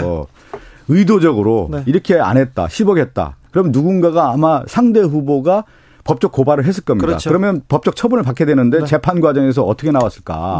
네. 만약에 이균영 후보자가 판사했다고 하면은 야당이었으면 아마 엄벌했을 겁니다. 제가 볼 때는. 알겠습니다. 야당은 뭐라 네? 아니라 뭐 민주당은 누구든, 저 네? 누구 누구 아니, 뭐 제가 이 얘기를 드리는 거예요. 그러면 엄청나게 나오도 자신 신고도 하지 않고 그러잖아요. 법 앞에 평등이 그건 아니라 난 지금까지 법 위에 평등이 않습니다. 아니. 할 얘기 우리 많다니까. 아니, 그럼 왜 이렇게 그 할게요. 자세히 하는 왜 그러세요? 거예요. 자, 그. 적용, 적용을 하셔서 말씀하시죠. 자, 그래, 뭐. 지켜볼게요. 보세요. 보시고 하십시오. 보시고. 신원식 국방부 장관 후보자는 예. 5.16 쿠데타를 예.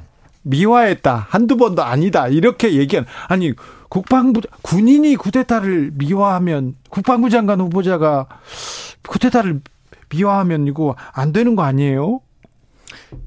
이 여기 대해서는 저 그 역사적으로 이게 12.12하고는 다릅니다. 이 문제가 5.16이 조금 상황이 다른 측면이 있어요. 그리고 당시에 이제 군정에서 다시 들어가서 이제 선거를 하는 과정이 있기 때문에 그리고 이제 무엇보다 아마도 박정희 전 대통령이 큰 과실도 있- 가오도 있겠지만 그 우리 어쨌든 우리나라를 빈국 빈곤 국가에서 이렇게 경제 대국으로 이끌어냈다는 그런 것들을 이제 강조하는 이야기죠. 자, 박정희 전 대통령 경제적 성과, 그래.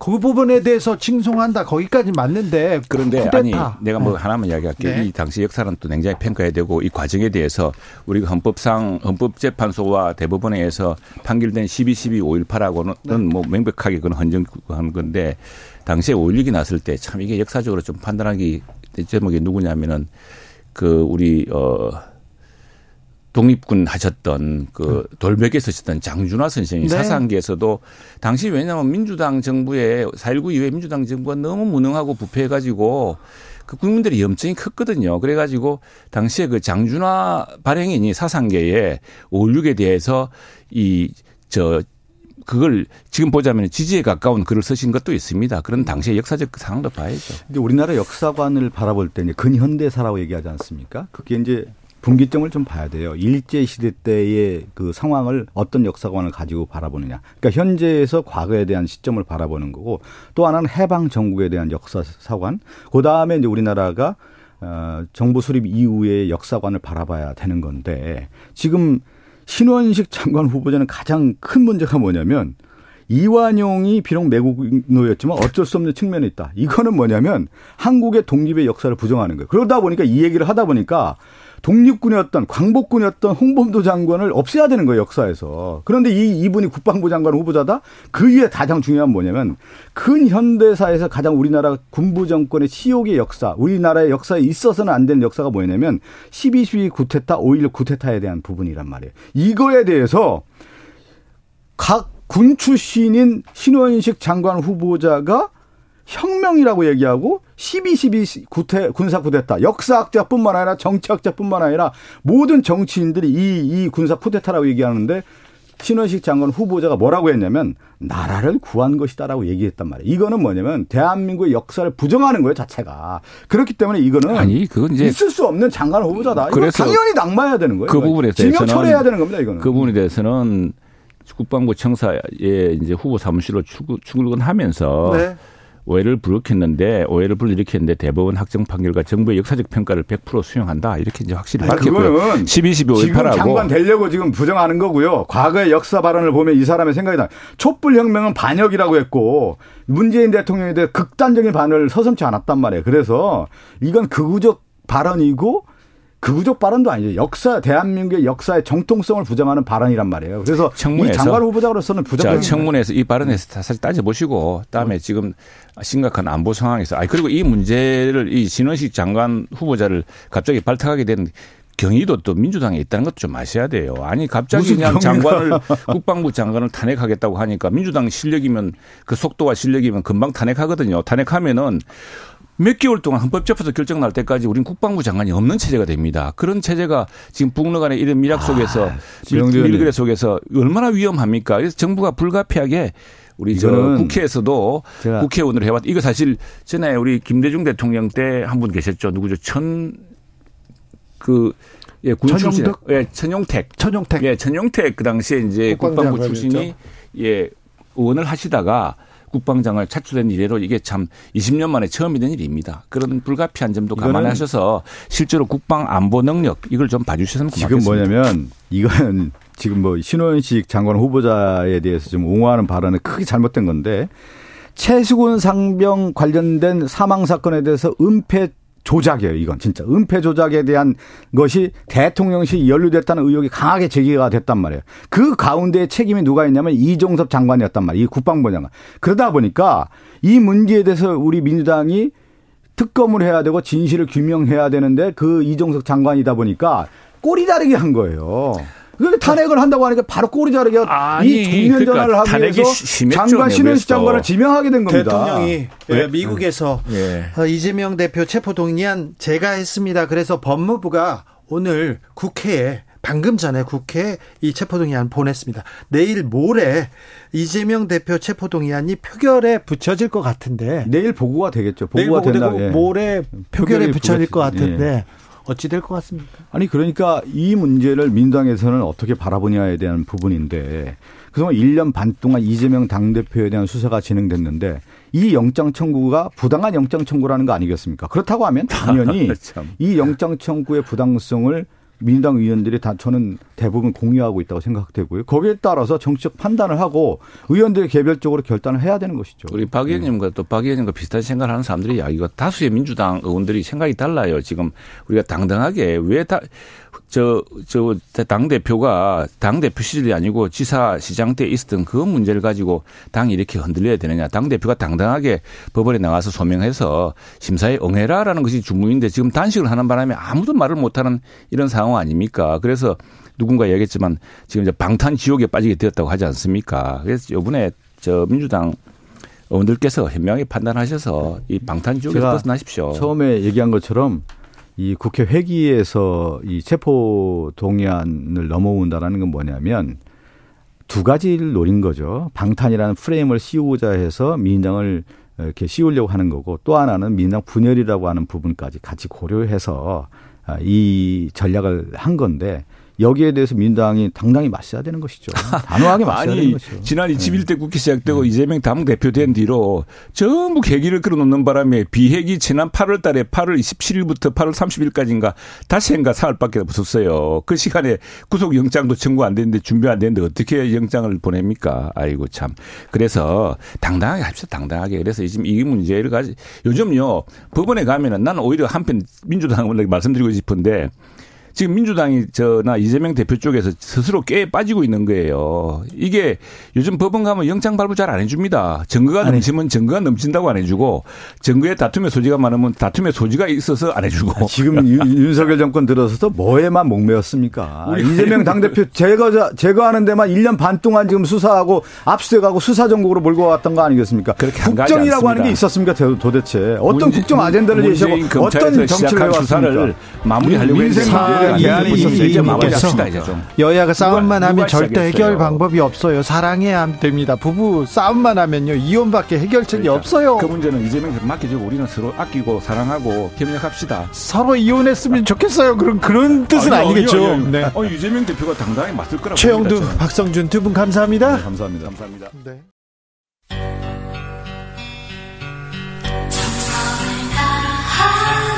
정성을 다하는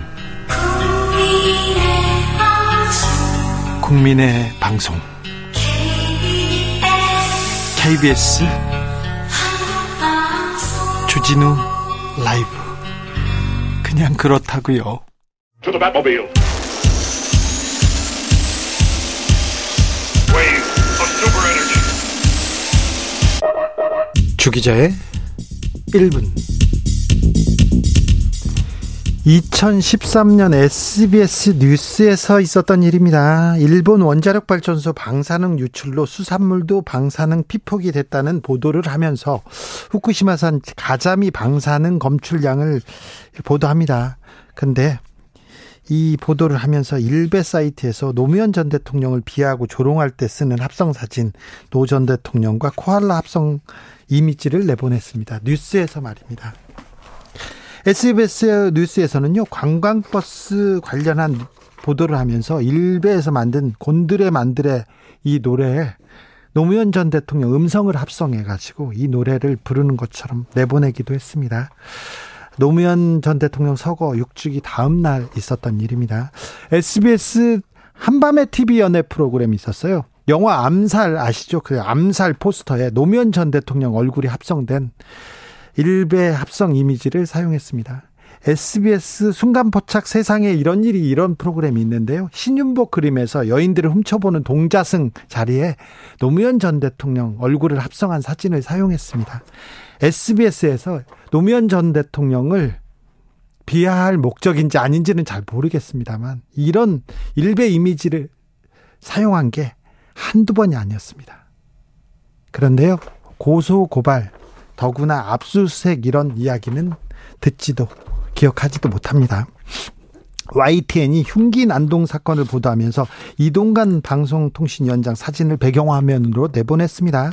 YTN 내부 조사를 해보니까 어, PD하고 기술 스태프하고 의사소통이 원활하지 않아서 발생한 실수라고 파악했습니다. 그러, 그러나 YTN은 바로 온라인에서 해당 장면 삭제하고 사과했습니다. 하지만 이동관 방통위원장 YTN 임직원 형사 고소하고요. 3억 원 민사 소송도 제기했습니다. 그러자 YTN PD와 기술 스태프에 대한 압수수색 경찰이 바로 영장 신청했다고 합니다. 무섭다는 분들 많습니다. 과하다는 분들도 많습니다. 웃기다는 분들도 많고요. 애처롭다고 생각하는 사람도 많습니다. 주기자의 1분이었습니다.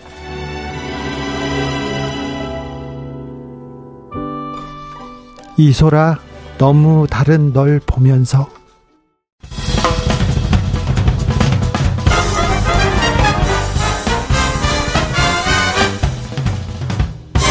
훅 인터뷰. 모두를 위한 모두를 향한 모두의 궁금증 훅 인터뷰. 오늘이 9.19 평양 공동선언 5주년을 맞는 날입니다. 윤석열 정부 들어서 9.19 군사합의 파기해야 된다 이런 목소리도 계속 나오는데요. 남북은 경색 관계에서 벗어나지 못합니다. 긴장만 높아지고 있는데 아, 남북 그리고 평화 한반도의 모든 얘기 좀 짚어보겠습니다. 홍현익 전 국립외교원장 안녕하세요. 네, 안녕하십니까. 네. 원장님 9.19 평양 공동선언 어떤 내용이고 어떤 의미를 갖습니까? 네, 5년 전 오늘 그, 그, 하노이 정상회담에서 김정은과 트럼프가, 어, 아, 그거 전이죠. 전이죠. 예. 하노이. 트럼프, 네, 트럼프 만나기 전이고요. 네. 어, 유, 그, 싱가포르에서, 어, 그, 김정은과 트럼프가 만나서, 네. 어, 합의를 봤는데, 예. 예, 2018년 6월 12일이죠. 그리고 나서 트럼프가 그 김정은과 약속한 걸 다 까먹은 듯 아무것도 안 지키고 폼페이오 국무장관을 보내서 평양을 보냈는데 네. 자기가 약속한 한반도 평화체제 수립이나 북미 관계 정상화는 완전히 제쳐놓고 북한의 비핵화만 따지고 돌아가서 북한이 이 날강도 같은 이런 요구가 어딨냐 네 개 네 개 합의했는데 왜 에 그 미국은 그렇게 자기가 한 약속은 안 지키고 우리만 뭐 지키라 그러냐 그래가지고 이제 싱가포르에서 엄청난 합의가 됐는데도 아무런 진전이 안 되고 있었거든요. 그래서 이제 문재인 대통령께서 평양으로 달려가셔서 김정은을 만나고 김정은이 보는 앞에서 문재인 대통령과 김정은이 보는 앞에서 송영무 국방장관하고 인민무력부장이 네. 서명한 내용이 9.19 남북 군사 합의입니다. 예. 서로 이 내용이 뭐냐면 네. 어, 이 북미 간에 결국은 어, 이 군사적 긴장이 완화되고 그 신뢰가 조성이 돼야 되고 한반도의 평화가 보장이 돼야 김정은이 핵을 만든 게 자기네 국가 안보 때문에 만든 거니까 네. 남북 간에라도 평화를 지키자. 그래서 군사적 우발 충돌을 충돌을 예방하고 평화 안정을 보장하자. 그래서 어, 이 분단 후 처음으로 지상과 해상 공중의 적대행위 중단 구역을 설정하고 네. 비무장지대를 평화지대로 만들고 그래서 예. GP를 다 철수시키고 다 폭파시키고 했죠. 그 다음에 이제 전사자 유해 공동 발굴을 하고 남북 군사 공동위원회 설치하고 서해의 평화 수역이나 공동 어로 구역을 설정하자 이런 내용으로 해서 결국은 그 남북 간의 우발적이라도 군사적 충돌을 절대로 막자 이런 취지로 이제 만들어졌고요. 네. 그래서 지금까지 이제 대체로 잘 지켜져 왔는데 물론 몇 가지 뭐 북한이 어긴 것도 있습니다. 네. 그렇지만은 그 이전보다는 훨씬 한반도의 평화가 보장이 됐는데 지금 이걸 폐기하자고 한, 하는 얘기가 나오고 있는데 예. 이게 폐기가 되면 이거는 정말 한반도의 평화를 수호할 수 있는 마지막 보루거든요. 네. 근데 지금처럼 남북 간의 그 문재인 정부 시절처럼 남북 간의 관계가 그래도 좋았을 때는 모르지만 지금처럼 적대 적대감이 흐르고 정면 대치 국면에서 이러한 예방 조치, 보장 조치가 없어지면 그야말로 군사 충돌이 벌어질 수 있기 때문에 예. 이거를 지금 폐기한다고 하는 건 정말로 한반도의 평화를 너무나 보잘것없이 생각하는 거죠. 네. 신원식 국방부 장관 후보자가 9.19 군사합의 파기하겠다는 생각이 크다 이 얘기를 해서 좀 걱정이 더 됩니다. 네, 이게 북한이 사실 몇 번 어겼습니다. 이 그 공동 성명을 이제 그 서로 합의한 다음 다음해 11월 달에 창린도라는 데 해안포 사격을 했고요. 네.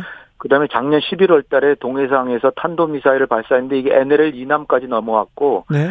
작년 12월 말에 소형 무인기 다섯 대가 이 서- 서울 인근까지 날라고 한 대는 뭐 용산 근처까지 왔다는 거 아닙니까? 네. 그때 이제 윤, 윤석열 대통령이 야 이거 9.19 어, 군사합의 이거 효력 정지를 검토해라라고 지시한 바까지 있습니다. 아, 예. 그래서 이제 요번에 이제 국방장관으로 신, 신 장관 지명자가 네. 대통령 뜻이 그렇다는 걸 눈치채고 아 이거 폐기해야 된다라고 미리 알아서 아 그 저 입장을 맞춘 거죠. 아, 그렇습니까? 그런데 이제 이게 어 북한이 몇 번 어기긴 했지만 연도별로 북한의 침투 및 국지 도발을 보면 2010년에서 이명박 정부 때죠. 예. 천안함 뭐 연평도 있을 때 그 2010년에서부터 18년까지는 북한의 이런 국지 도발이 264회였는데 네. 이거를 남북 군사 합의한 이후 작년까지 어, 단두 차례만 북한이 어겼습니다. 아, 그래요? 그러니까 엄청나게 효과가 좋은 거죠. 네. 그런데 이제 예. 평화를 위한 평- 구역이고 평화를 위한 합인데 예. 아, 이 부분을 이렇게 도, 되돌려야 되나 이런 생각은 또 계속 됩니다. 평화를 그러니까 휴전선 인근에서 육지 부분, 그다음에 바다, 동해 서해 바다, 그리고 하늘에서의 영공에서 서로 우발적으로 충돌할 수 있는 여지를 없애기 위해서 예. 서로 그 군사 활동 이런 걸 하지 않자는 거거든요. 네. 근데 이제 이거를 폐기하자는 측에서는 뭘 주장하냐면 이게 서울은 휴전선에서 멀지 않은 가까운 곳에 있으니까 네. 여기서부터 휴전선까지 우리한테 중요한 지역이잖아요. 네. 그 지역의 일부를 군사 활동을 못하게 하니까 우리 훈련 지역도 줄어들고 뭐 이런 것들이 우리한테 많은 불편을 준다 뭐 이런 얘기를 지금 하고 있습니다. 아, 예. 음, 김정은 러시아 갔는데요. 생각보다 길었어요. 그 푸틴 어, 대통령하고 정상회담 이후에도 여기저기 둘러보던데 원장님은 네. 어떻게 보셨습니까? 이게 뭐 그 아주 그저 저 초 초음속 그 전투기도 보고요. 네. 미사일도 보고 잠수함도 본 그다음에 것 같고요. 공군기지도 방문하고 네. 태평양 함대도 갔습니다. 그렇게 해서 어 이 김 그 푸틴과 푸틴과 서로 포탄과 어 이 우주 정찰 그 위성 우주 정찰 위성 발사하는 거 기술도 전수받기로 한 것 같고요. 예. 왜냐하면은 트럼프가 만난 곳 자체가 보스토친이라고 거기가 그 2018년에 완성된 어, 소련의 러시아의 그 최첨단 우주 기- 발사 기지입니다. 네. 그러니까 거기를 푸틴이 직접 안내해 주면서 네. 내가 여기에 온 것은 김정은 위원장이 이런 우주과학 기술에 관심이 많아서 네. 도와주려고 왔다 이렇게 선언을 했어요. 예, 예. 근데 이거 자체가 이제 사실 유엔 안보리 제재 위반이거든요. 아, 예. 그리고 이제 김정은이 한 뭐라고 얘기를 했냐면 어 우크라이나 전쟁이 난 이후에 러시아가 정의의 전쟁을 하고 있는데 반제 자주 전선에서 러시아와 함께 할 것 네. 이렇게 얘기를 했습니다. 그 네. 얘기는 우- 러시아가 우크라이나하고 전쟁하는 걸 도와줄 거라는 얘기를 했기 때문에 네. 이 포탄을 주는 거는 거의 기정사실로 봐야 될 것 같습니다. 예. 물론 이제 미국이나 국제사회가 눈을 부릅뜨고 이제 보겠지만 안 보이기 안 보이는 방식으로 어떻게든 주겠죠. 네. 그래서 어, 이것의 여파가 어, 북한은 어떻게 보면 10월 달에 이제 인공위성 다시 쏠 것 같은데 네. 그게 성공할 가능성이 이제 점점 커지고 있고 예.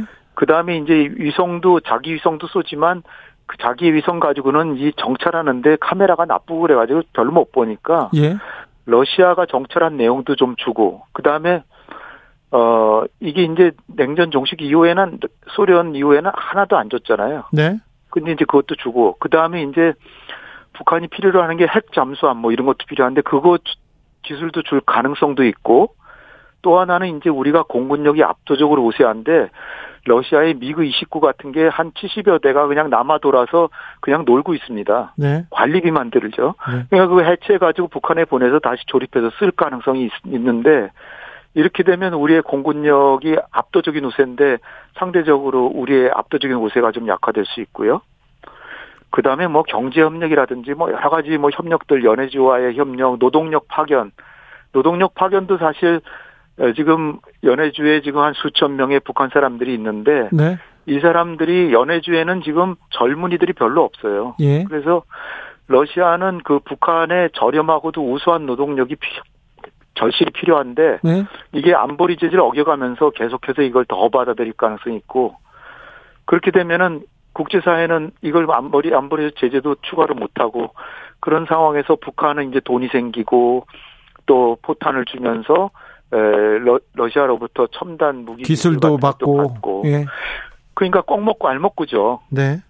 그다음에 이제 어 전략적으로는 가장 큰 게 뭐냐면 지금 어 러시아 입장에서는 중국이 전략적 동반자인데 에 그 석유나 천연가스하고 식량만 수입해 주지 무기는 안 주고 있거든요. 네. 그러니까 북한하고 관계를 강화하면 러시아는 아 중국은 이 북한은 자기의 영향권인데 러시아가 영향을 강하니까 초조해 가지고 네. 야 그러지 마라 북한은 내 영향권이다 그러면서 러시아 뭐 필요하냐 그러고 줄 수도 있죠. 아, 네. 그다음에 북한의 입장에서는 중국하고 90%의 무역을 중국하고 하고 있는데 중국이 북한이 생각하기엔 덜 도와주거든요. 예. 그러니까 러시아하고 협력을 강화하면 중국은 북한을 더 도와줘야 되겠구나. 자칫하다가 러시아한테 영향, 영향 력을 뺏기겠구나. 이런 생각을 하기 때문에 네. 푸틴과 김정은은 서로 만나서 자기네끼리 이익이 되는 거 주고받기도 하지만 중국이 자기네들한테 더 잘하게 하는 그런 엄청나게 좋은 효과를 가지는 거죠. 그렇죠. 아, 그러니까-. 예. 꼭 먹고 알 먹고입니다, 그냥. 예. 자, 그래서 우리 외교력도 시험대에 올랐습니다. 한미일 동맹, 한미일 동맹 외치, 외치다가 지금은 유엔 총회 이렇게 갔는데, 어, 북한한테 메시지를 낼 거 아닙니까? 네. 예, 어떤 메시지가 나올까요? 대통령께서 또 그 중국이나 러시아에서는 강력한 입장을 잘 내시잖아요. 예, 그런데 이제 제가 이제 걱정이 되는 거는 예, 북한에 대해서는 좀 강하게 얘기해도 뭐 그만이지만 네, 그 북한도 사실은 강하게 얘기도 하면서 대화도 추진해야 되죠. 물론 당연히. 예. 근데 대화 추진하는 게 너무 없고요. 예. 근데 이제 제가 제가 우려하는 거는 러시아가 이제 북한에 무기를 주고 뭐어 기술을 주고 하는 게 이제 우리에게는 국익에는 굉장히 에, 부정적이기 때문에 네. 유엔 연설을 하시면서 러시아를 제재해야 된다 뭐 이런 말씀하실까봐 제가 좀 우려됩니다. 아이고. 러시아에 대해서는 좀 포괄적으로 그냥 어, 두루뭉실 얘기를 하고 예. 에, 그러니까 북러 간의 무기 협력 이거는 안보리 제재 위반이다. 뭐 거기까지는 그래도 괜찮지만 거꾸로 제가 어, 대통령께 건의드리고 싶은 거는 이런 기회 거꾸로 지금까지는 지금 북러 정상회담 결과로 우리 우리에게는 제일 큰 손해를 본 게 뭐냐면 네. 2년 전만 해도 러시아는 우리의 친구였거든요. 예. 전략적 동반자였는데 러시아 미군기 러시아 저기 외기 러시아 우주 기지에 가서 우리 우리 대원들이 훈련했었어요. 아 당연하죠. 러시아는 남한과 북한 모두의 우주 기술을 도와주는 나라가 됐습니다. 이제 예. 그런데 에, 그 사실은 우주 기술은 미국은 잘 안 주기 때문에 네. 러시아로부터 훨씬 많이 우리가 받아온 거죠. 미국은 그 군사 기밀이라고 잘 안 줍니다. 예, 예. 근데 러시아는 이제 자기네가 뭐 경제적으로도 필요하고 한국하고 협력이 필요하니까 선뜻 줬는데 네. 그런데 이제 제가 말씀드리고 싶은 게 뭐냐면 네. 2년 전만 해도 러시아는 우- 이렇게 전략적 동반자로서 우리의 친구였는데 네.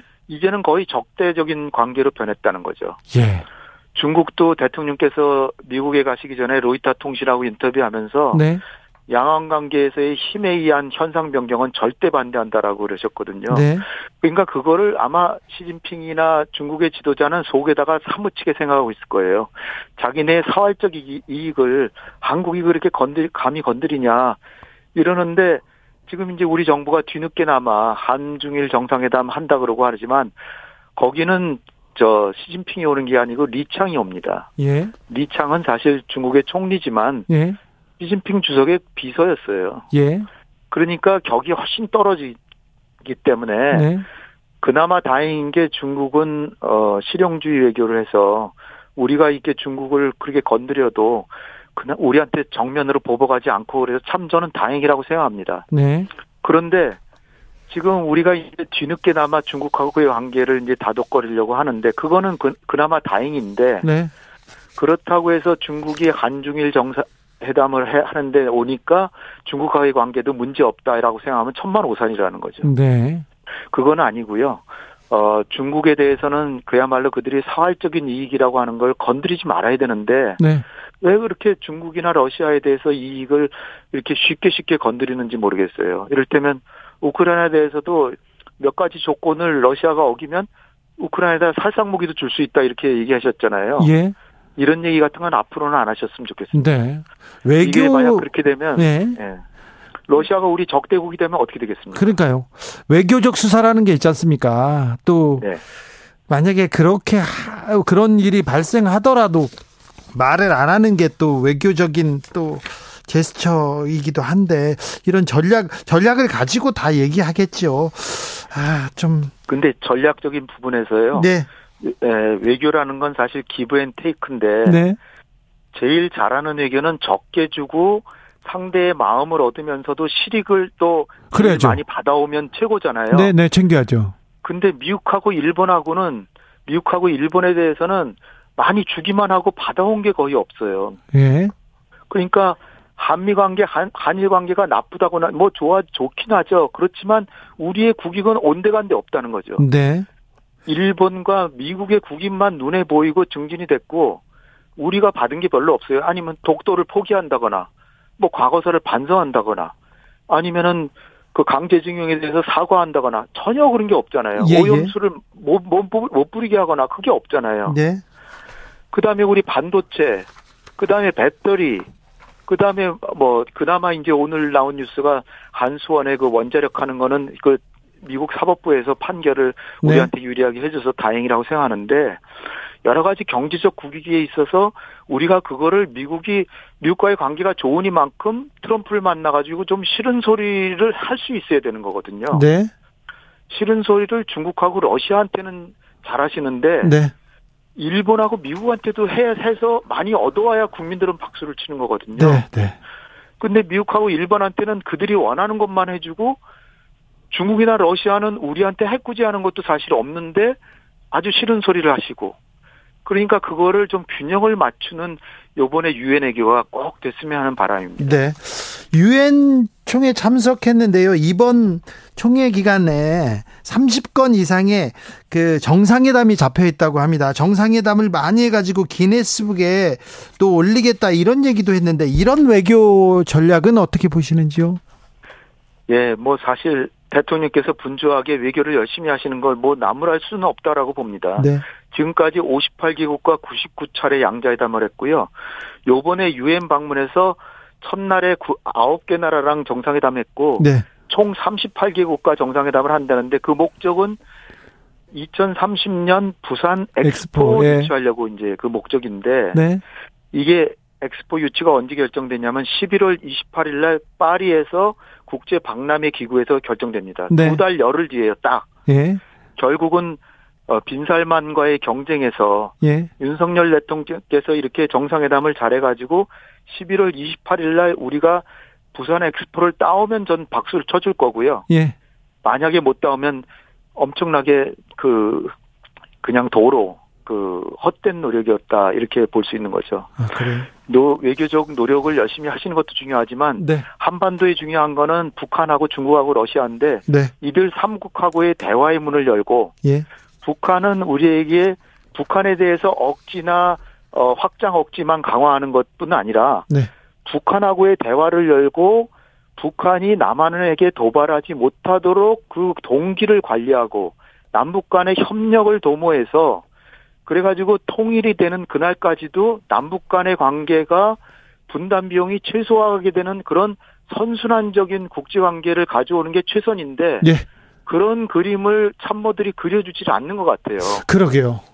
남북 간의 관계가 개선이 돼가지고 얼마든지 남북 관계에서도 득을 볼 게 많은데 네. 그게 아니라 억지하는 것만 오로지 집중을 하니까 네. 결국은 언제 전쟁이 날지 모르는 국민들은 불안한 거죠. 네. 알겠습니다. 여기까지 듣겠습니다. 홍현익 전 국립외교원장입니다. 아, 말씀 감사합니다. 감사합니다.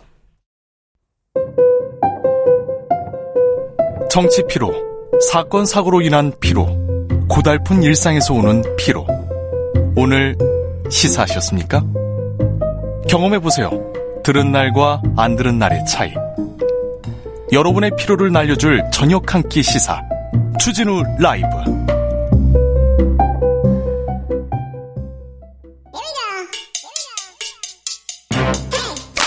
뉴스를 향한 진지한 고민 기자들의 수다. 라이브 기자실을 찾은 오늘의 기자는 은지혁이요. 시사인 김은지입니다. 네. 자, 준비한 첫 번째 뉴스는요. 네, 개식용 금지 입법 논의가 급물살을 타고 있습니다. 여야가 이 법안은 뭐 통과시킨다 얘기 나오던데요? 네, 모처럼 한 목소리를 내고 있기 때문에 통과될 가능성이 크다라는 말이 나오고 있는데요. 네. 현재 개식용 금지와 관련해서 21대 국회에서 발의된 법안은 모두 9건이라고 하는데요. 네.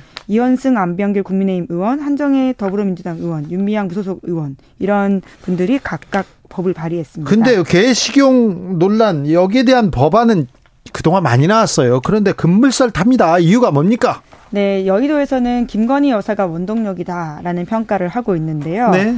지난 대선에서 양당 후보 모두 개식용 금지를 공약했지만 정권 교체 이후에 여당이 된 국민의힘에서는 뚜렷한 움직임이 없었던 게 사실입니다. 그런데 김건희 여사가 움직였죠? 네, 이제 특히나 이제 작년 6월 달에 서울시민과, 서울신문과 인터뷰에서 윤석열 정부에서 진전을 이뤘으면 하는 정책에 대해서 동물학대와 유기견 방치, 개식용 문제 등에서 구체적 성과가 나오길 바란다. 이렇게 말한 바가 있고요. 더 나아가서 올해 4월에는 청와대 상춘제에서 열린 동물보호 단체 관계자들과의 비공개 오 찬에서 정부 임기 내 개식용을 종식하도록 노력하겠다.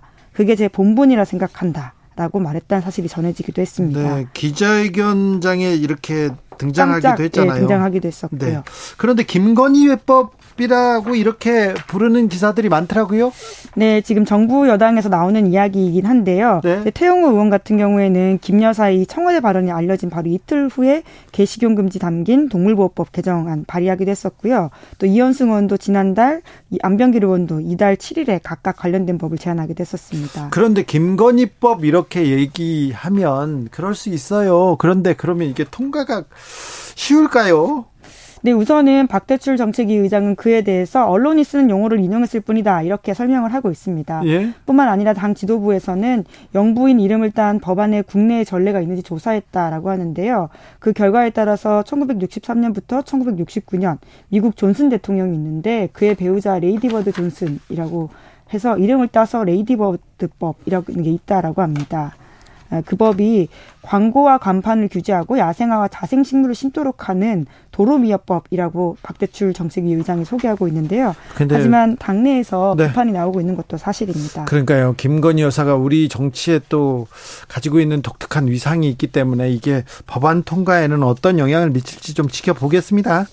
다음 뉴스는요. 네, 공수처가 서울중앙지검을 압수수색했습니다. 무슨 이유입니까? 김학의 전 법무부 장관 사건 관련된 아 차관이죠 죄송합니다 네. 차관 관련된 사건인데요 이 사건 처음 불거진 게 2013년입니다 이 당시 검찰이 김 전 차관을 제대로 수사도 하지 봐줬죠. 않다, 봐줬죠. 않고 봐줬다 이런 비판이 있었는데요 네, 경찰이 수사하는데 몰라 못 몰라 못 못하기도 하고요. 분명히 저 영상이 김학의 전 차관이 맞음에도 불구하고 우리는 모르겠어요 얘기하더라고요. 저 그때 어, 취재했었는데 제, 저도 영상 보는데 김학의 차관 났더라고요. 근데 안 했어요. 봐주기 했었어요. 근데 네. 그 수사입니까? 네, 그 수사팀이 특수직무 유기를 했다라는 혐의로 차규근 법무연수원 연구위원이 고발을 했는데요. 네. 이 사건을 지금 공수처가 수사를 하고 있다라고 보시면 됩니다. 아 김학의 사건 수사는 검찰 수사는 오랫동안 했는데 잘 네, 잘 되진 않았어요. 세 번이나 했죠. 네, 그러다 보니까 검찰의 전형적인 제19 감싸기다라는 비판들을 오랫동안. 샀었는데요. 비판 받아 마땅하죠. 예, 2013년 첫 번째 수사가 불기소, 두 번째 수사는 피해 여성이 직접 고소를 했었는데요. 2014년에 또 이제 불기소 결정이 됐습니다. 그러다가 문재인 정부 들어서 법무부 검찰과거사위원회가 세 번째 재수사 권고를 했고요. 검찰이 그러자 이제 특별수사팀을 꾸렸습니다. 그런데 왜 1차 수사팀을 고발하는 거죠? 네, 이제 첫 번째적으로 가장 이 사건을 제대로 수사하지 못했다라고 하는 책임을 묻겠다라고 하는 것인데요. 예. 특히나 이 사건 공소시효가 오는 11월에 만료가 됩니다. 네. 그러다 보니까 더욱더 속도를 내야 된다라고 하는 게 고발인 차규근 위원의 이야기인데요. 네. 실제로 이제 기록만 꼼꼼히 살피면 어, 그 당시 수사가 얼마나 잘 안 됐는지를 알 수 있다라고 하는 것이 차규근 위원의 주장입니다. 네. 검찰 수사는 좀 말이 안 됐어요. 그러니까 검찰 출신, 검찰한테 유리한 사람한테는 이렇게 봐줄 수도 있구나 이런 얘기가 나왔습니다. 아, 김학의 전 차관은 박근혜 정부의 엄청난 실세였습니다. 실세였는데 실세 실세니까 더 수사를 못 하는구나 그런 그랬었는데 이번 수사가 어떻게 되는지 좀 지켜보겠습니다. 네, 물론 최종 수사 세 번째 수사도 결과적으로는 김학의 전 차관이 무죄를 받았었는데요. 네. 공소시효 등이 지났다라는 이유가 그렇죠. 있습니다. 네, 그러니까 1차 수사를 잘못해서 그렇게 된 거잖아요. 자, 마지막으로 만나볼 뉴스는요. 네, 바이든 대통령의 아들이 기소됐습니다. 아들 기소됐더라고요. 네, 그러니까 사실 바이든 대통령의 아들은 이미 기소된 바가 있는데요. 네. 미국에서 현직 대통령의 자녀로서 형사 사건에 기소가 된 건 처음 있는 네. 일이라고 어떤 합니다. 혐의입니까? 예, 마약을 한 상태에서 총을 샀다라고 하는 혐의인데요. 네. 예, 마, 미국에서는 주마다 다 법이 다르긴 하지만 마약을 한 상태에서 총기를 구매하는 게 불법이라고 하거든요. 네. 그런데 그렇게 했다라고 해서 지금 기소가 된 건데요. 원래라면 어, 기소 유예로 끝날 뻔한 사건이었는데 정식 기소가 됐습니다. 그래요? 왜요? 그, 거기에 대해서는 이제 헌터 그러니까 바이든 아들의 주장과 그리고 판사의 주장이 좀 다른데요. 네. 바이든 아들 쪽에서는 공화당 압력 때문에 합의가 무산됐고 내가 기소가 됐다 이런 주장을 하고 있거든요. 정치적 기소다 이렇게 얘기하는군요. 네, 왜냐하면 해당 판사가 트럼프 행정부 당시 임명된 인사이기 때문에 네. 자기를 정치적으로 이용하려고 한다라고 주장하고 있습니다. 아무튼 대통령 아들의 기소 이거 대선 레이스에 좀 영향을 미치겠는데요.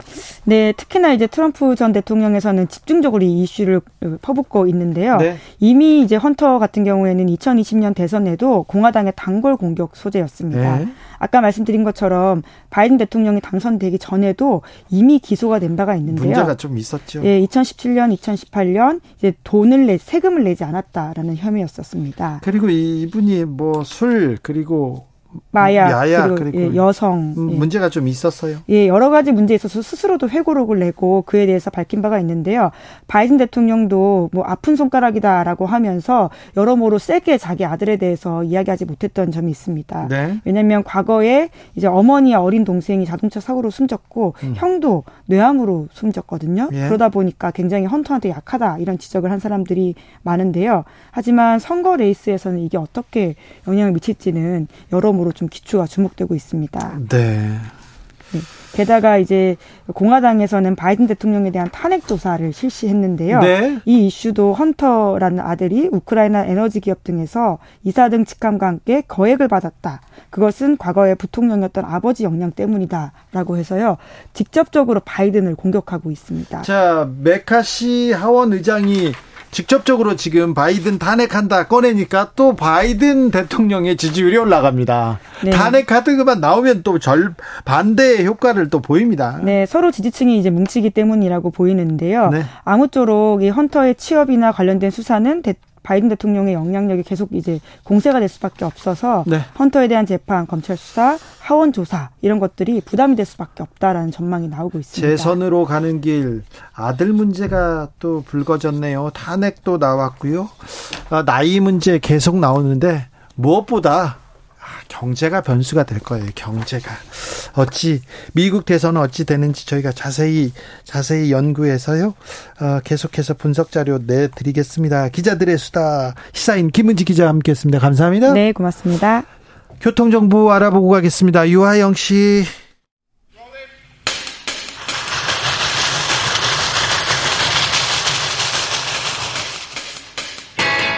오늘도 열심히 돌아갑니다. 정치발전소 장현창.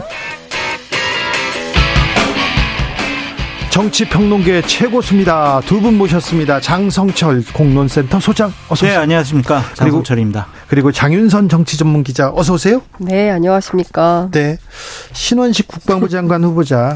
네. 쿠데타를 이렇게 계속 왜 어, 귀를 감싸세요? 아, 머리 감췄어. 머리 네. 아파요. 이완용 발언은 어떻게 생각하세요? 신원식 후보자가 네. 부적절하고 국민들이 일반적으로 가지고 있는 상식적인 말을 안 한 것들이 네. 많아서 네. 이걸 저희가 그냥 개별적인 사안들을 비판하기는 너무나 참 시간 낭비 같기도 하고 아, 근데 너무 너무 좀 너무 이렇게 심해요. 동- 네. 너무 심해요. 네. 그러니까 대한제국은 일본에 저항했다 하더라도 독립을 유지하기 어려웠고 이완용이 비록 매국노였지만 어쩔 수 없는 측면도 있었다. 우리는 매국노의 상징으로 이완용을 비난하지만 당시 대한제국은 일본에 저항했다 하더라도 일본과 국력 차이가 너무 현저해서 독립을 유지하기가 어려웠다. 아니 이분은요 역사의식도 어떻게- 그렇지만 국어도 좀 부족하신 아니, 것 같아요. 아니 그러니까 너무 말이 이- 안돼 앞뒤가. 아니 그렇기도 하고 이거는 군인으로서 절대로 가져 아니 대한민국 군인 아닙니까? 예? 삼성 장군이에요. 삼성 장군이 이런 매국노에 대해서 이렇게 관대한 태도를 갖고 있으면 도대체 대한민국은 누가 지킵니까? 그러니까 저는 대통령께서 네? 이러한 과거의 발언들을 몰랐을 거라고 생각이 들어요. 몰랐다니요. 아니 모르 유명했잖아요. 아니 그러니까 인? 그 도대체 알았겠지. 저는 그러면 법무부의 인사 검증단은 도대체 뭘 하고 있는 거냐? 그래서 대통령께서 한동훈 장관이 총체적인 책임은 1차 검증의 책임은 법무부에 있다고 했어요. 근데 이런 거 하나도 거르지도 않고 이런 사람들을 전부 장관 후보자로 올려놓고 지금 어떤 측면에서 보면 전 국민에게 망신을 당하는 중이에요. 그래서 한동훈 장관을 대통령께서 혼내시고 네. 신원식 장관 후보자는 네. 지명 처리를 하시는 것이 좀 옳아 보이는데 상황 안 그럴 것 같아요. 그냥 본인이 한번 임명하겠다고 생각을 하고 있으니까 네. 인사청문회는 그냥 단순한 통과를. 국민의 그러니까 상식과는 굉장히 또좀 그렇습니다. 떨어져 있습니다. 아니 지금 보면 지지율이 오늘 여론조사 보니까 어 30%. 아 죄송해요. 네, 네. 어 저도 모르게 그만 네, 네. 죄송. 수치는 말, 말씀하지 마시고. 네, 알, 알겠어요. 네. 여하튼 나왔어요. 나왔는데 상당히 이제 어, 떨어진 수치가 나왔다. 이 이거 상당히 위기인데 제가 그래서 좀 물어봤습니다 주변에. 근데 절대 신경 안 쓴다는 거예요. 뭐 여론조사가 아무리 떨어져도 장수님 자꾸 머리를 아니, 제가 말을 못 그러니까 하겠는데 국민 민심 여론조사 네. 상관 안 된다. 예. 네. 근데 국민들이 이렇게 장수영처럼 다 머리를 쥐어 뜯으면서 괴로워하고 있는 거 아닙니까? 네. 이런 국민들을 외면해서야 되겠습니까? 대통령이 정말 답답합니다. 자, 김행 후보자는요, 음, 의혹들이 계속 나오고 있습니다. 일단 기본적으로 김건희 여사 잘 모른다. 20년 직이 아니다. 딱 두 번 만났다. 그런데 그 이후에 계속 해명이 꼬이고 있어요. 계속 만난 장면들이 계속 포착되고 있어요. 그러니까요. 그러니까 참 지난주에 제가 이 자리에서 김행 장관하고 통화한 내용을 상세히 말씀을 드렸는데 그 다음에 나오는 사진들을 보면 이게 어떻게 된 건지 네. 다시 그러니까 중요한 건안 공직 만났는데 사진은 나오더라고요. 그러니까 그런데도 이제 몰랐다고 얘기를 하는 건데 중요한 포인트는 이제 공직자의 인사 검증에서 제일 중요한 게 본인의 주장과 다른 팩트가 계속 확인이 되면 인정을 해야 되는 거거든요. 네. 그리고 사과해야 되는 거거든요. 네. 근데 그게 아니라 이제 오늘 얘기를 들어보니까 어, 인사청문회 하는 그날까지 후보 검증하는 보도 하지 말라는 얘기를. 가짜 뉴스다. 도구 지나친다잖아요. 네, 그래서 하지 말라고 하는 건데. 그래서 하여튼 오늘을 중심으로 해서 도어 스태핑 중단하고 내일은 새만금 현장으로 간대요. 여성가족부 장관. 네. 후보자로서 서울에 있어봐야 맨날 기자들하고 이런 실랑이를 하게 되니까 내일은 현장 방문 일정을 잡겠다. 그래서 새만금 상황이 어떤지 후보자로서 체크를 하고 아니 새만금을 잼버리- 지금 지금 잼버리를 지금 체크하면 어떻게 해요? 잼버리 조직위 당시 사무총장도 만나려고 한다. 이제 이런 얘기를 하고 있습니다. 그러니까 신원식 후보자나 김행 후보자가 본인들이 해명하고 변명하는 것들을 이 자리에서 소개하는 것들이 과연 적절한 것이냐, 무슨 의미가 있는 것이냐 그런 생각이 들 정도로 상당히 사실과는 다른 거, 그, 거짓말은 하면 안 되죠. 그러니까 본인들의 해명과 네. 또한 밝혀지고 있는 의혹 제기되는 것들이 상당히 괴리가 있어 보인다라고 말씀을 드리고요. 좌절스러워요. 뭐가 좌절스럽냐면 유인촌 장관 후보자가 제일 나아 보여요. 이렇게 지명, 지명 받은 분들 중에 제일 나아 보이는 것이 참 좌절스러운데 자전거 탄 거 말고는 별- 별거 보여준 게 없는데요. 비전 뭐 정책 얘기하신 거 없는데요. 다른 어떤 의혹은 없잖아요. 네? 다른 의혹은 없잖아요. 아니, 다른 분들이 워낙 다른 분들이 많으니까. 워낙 많아서 아니 그러니까 제가 유인촌 장관이 나아 보인다라는 것 그리고 그분에 대한 여러 가지 의혹 제기나 구설수가 없다라는 것이 상당히 좀 좌절스러워 보인다라고 말씀드리는데 아. 네. 국민의힘 의원들에게 정말 묻고 싶어요. 정말 이러한 사람들이 문재인 정권 하에서 장관 후보자로 지명되거나 추천이 됐을 때 과연 지금처럼 적임자예요. 와 잘하셨어요. 이렇게 얘기할 것이냐. 정말 국민을 대표하는 의원들을 이러시면 안 돼요. 그냥 청와대나 대통령의 발언과 선택을 옹호하기 위해서 국회의원직을 수행을 한다? 이거는 국회의원 자격 없다라고 생각이 들고 결국에는 모든 것이 공천 때문인 것 같아요. 그냥 본인들 그냥 그 지역에서 공천 받으면 당선될 것 같으니까 대통령에 대한 어떤 조언이나 비판 전혀 못 하고 있잖아요. 네.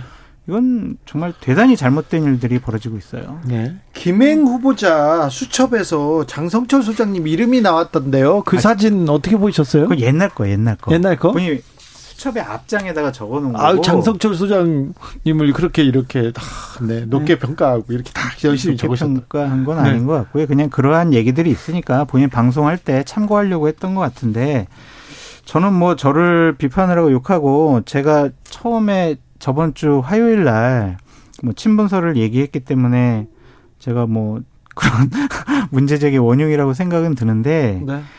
그게 중요한 게 아니잖아요. 뭐 알 수도 있죠. 아, 그렇죠. 그렇게 친분 관계 얘기할 수 있을 수 있죠. 네, 있죠. 있을 수 있어요. 아유, 제가요 위키트리 뭐 하고 아니면은 청와대 대변인 할 때 몇번 네. 행사장에 가서 봤다 만났다 뭐 이건 뭐가 문제겠어요. 네. 그런데 친분이 중요한 게 아니라 친분설 때문에 장관 후보가 된 거 아니냐라는 의혹 때문에 그런 거죠. 그러니까 그건 자격지심이고 피해의식이라는 좀 생각이 들고. 김행 후보의. 네. 음. 그러니까 그런 것들에 대해서 그냥 다 밝혀질 거 아니에요. 요즘 네티즌 수사대들이 얼마나 정말 치밀해요. 음. 저- 앞으로 더 나올 거래요. 김행의 지명자하고 20년 직위까지는 아니고 20년 넘게 알고 지내거든요. 네. 네, 저 기자와 어, 국민통합 20일 당 대변인으로 그때부터 만났으니까. 네. 그런데 요즘 하는 거 보면 좀 누가요? 아 주진우 기자가. 네네. 김행 지명자 좀 당초에 좀 경- 아 여기가 당황스럽습니다. 20년 얘기하는 거죠. 저는 당초에 김해 후보자의 여러 가지 경험이나 여러 가지 다른 일들을 해본 것들을 보면 충분히 장관으로서 제대로 된 역할을 할 수 있을 것 같다라는 기대를 가졌었는데 지난 일주일 동안 해명을 하고 또한 본인이 그 해명에 대한 반박이 나오는 것에 대해서 또 해명을 하고 오늘은 저는 더 이상 얘기하지 않겠어요. 저런 모습을 보고 장관 후보자로서도 자격이 없는 사람이 아니냐라는 판단이 들었습니다. 유인천 장관 후보자가 제일 나아 보인다. 서글프다. 여기까지 하겠습니다. 근데 실제로 그 화살을 자기가 다 맞는 것 같다라는 느낌은 든다고 얘기를 하더라고요. 아 그래요?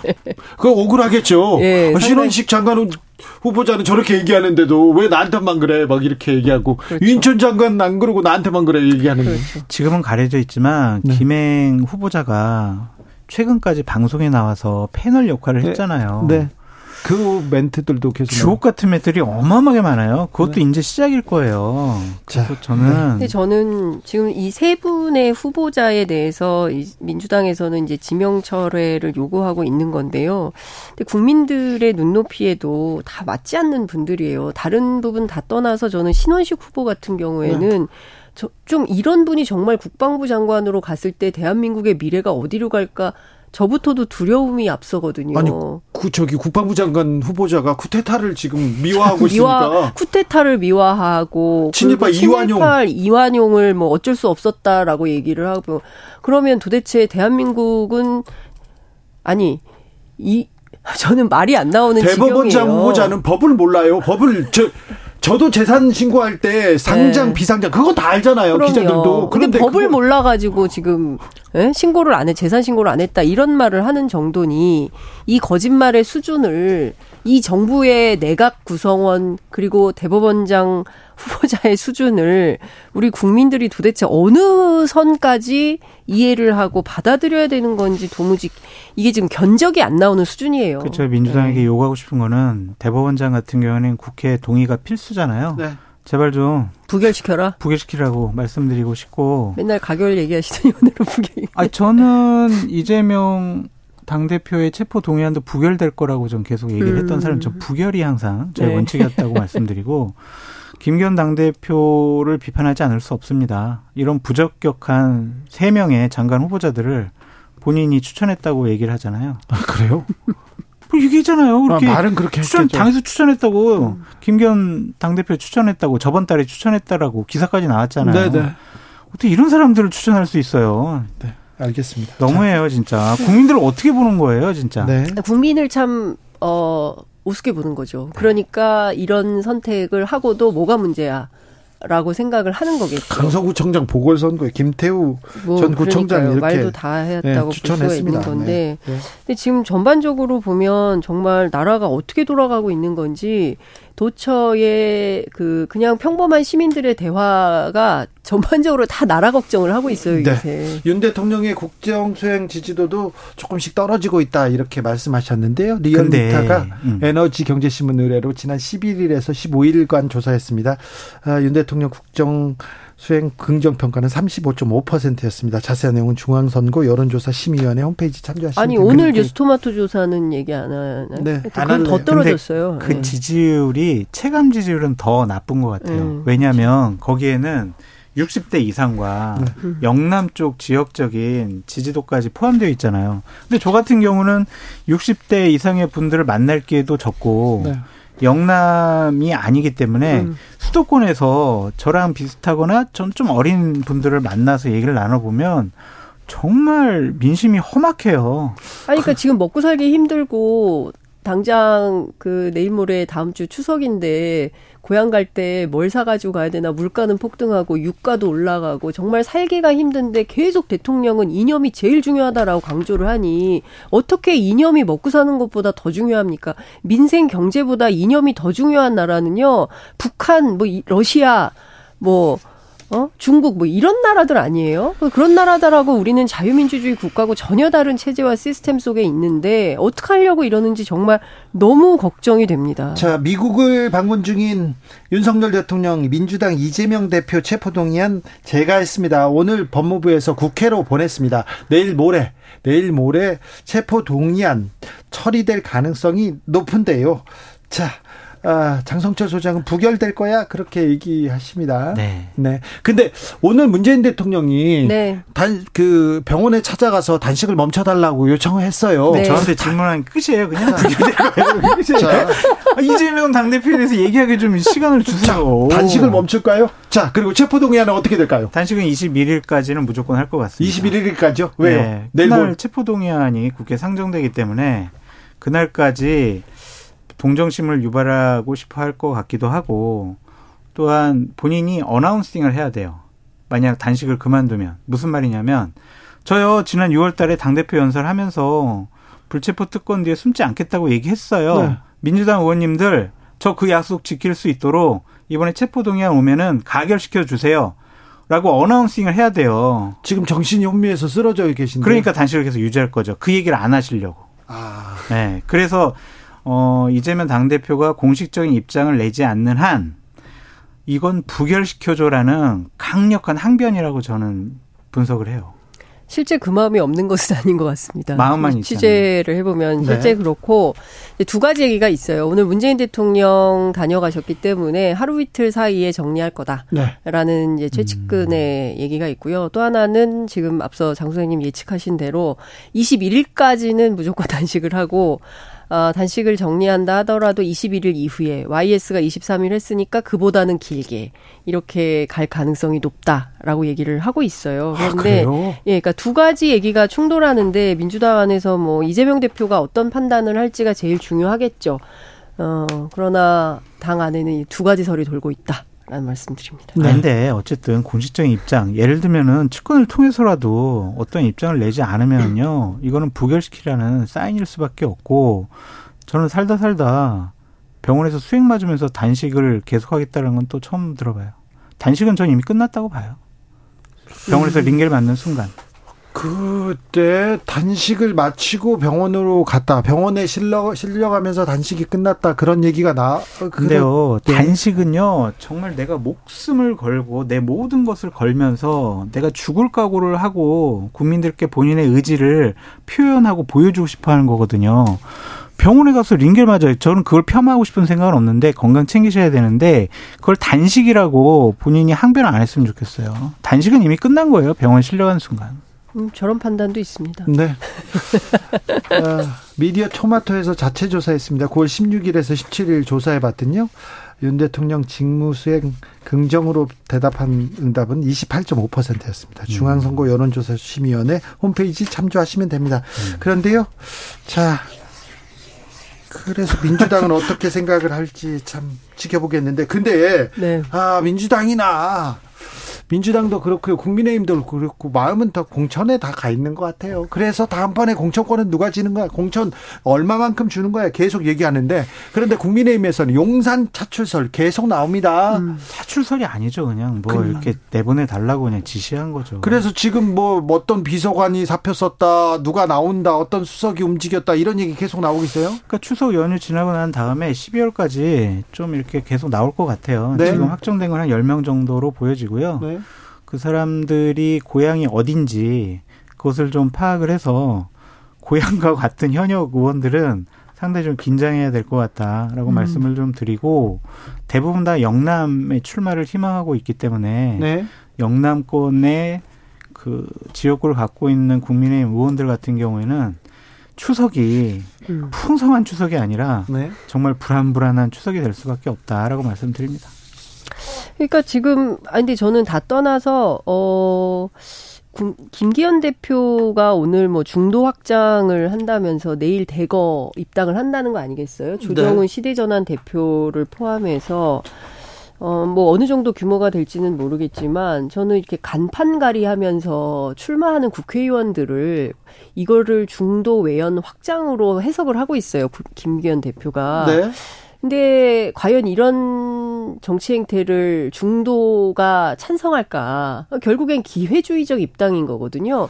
한 번은 민주당 간판으로 당선돼서 국회의원 하고 그 다음에는 국민의힘으로 간판 갈아가지고 또 국회의원 한 번 더 하겠다. 조정은 의원은 사실 저기 방송이나 어디에서도 계속 친 국민의힘 예. 어, 발언을 계속하면서 구애를 예. 보낸다 이런 근데 이게 무슨?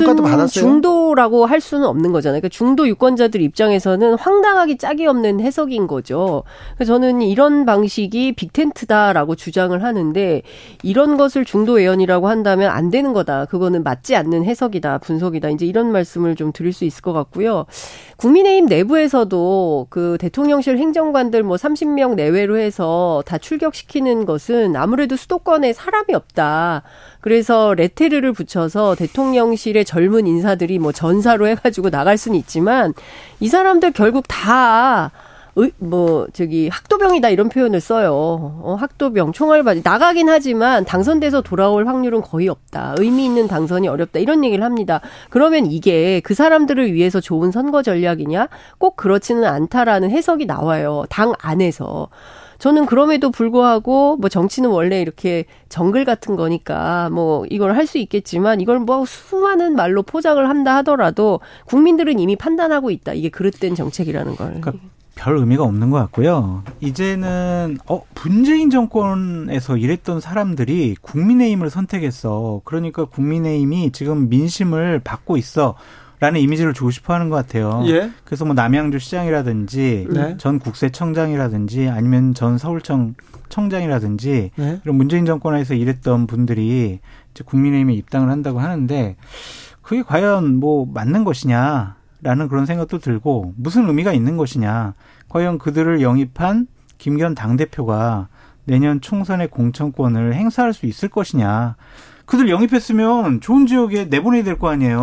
그런데 김기현 대표가 공천권을 행사한다. 국민의힘 주변에서도 그렇게 생각하지 않던데요. 거의 그런 생각을 하는 사람들은 없어요. 국민의힘에서 김기현 대표 아니 강서구청장도 못 하잖아요. 강서구청장도 본인은 무공천을 하고 싶다고 했고 그 얘기가 파다했어요. 그리고 마치 당론인 것처럼 기자들한테 풀을 했어요. 무공천 한다고. 그랬다가 일주일 만에 뒤집어 엎어져 가지고 김태우 청장하고 뭐그 동네에서 반발하니까 공정한 경선을 하겠다고 했지만 결과적으로는 이제 꽂는 대로 꽂히는 이런 상황이 된 거고 어쩔 수 없이만 이해해라 뭐 이런 발언까지 나오는 상황 아니겠습니까? 네.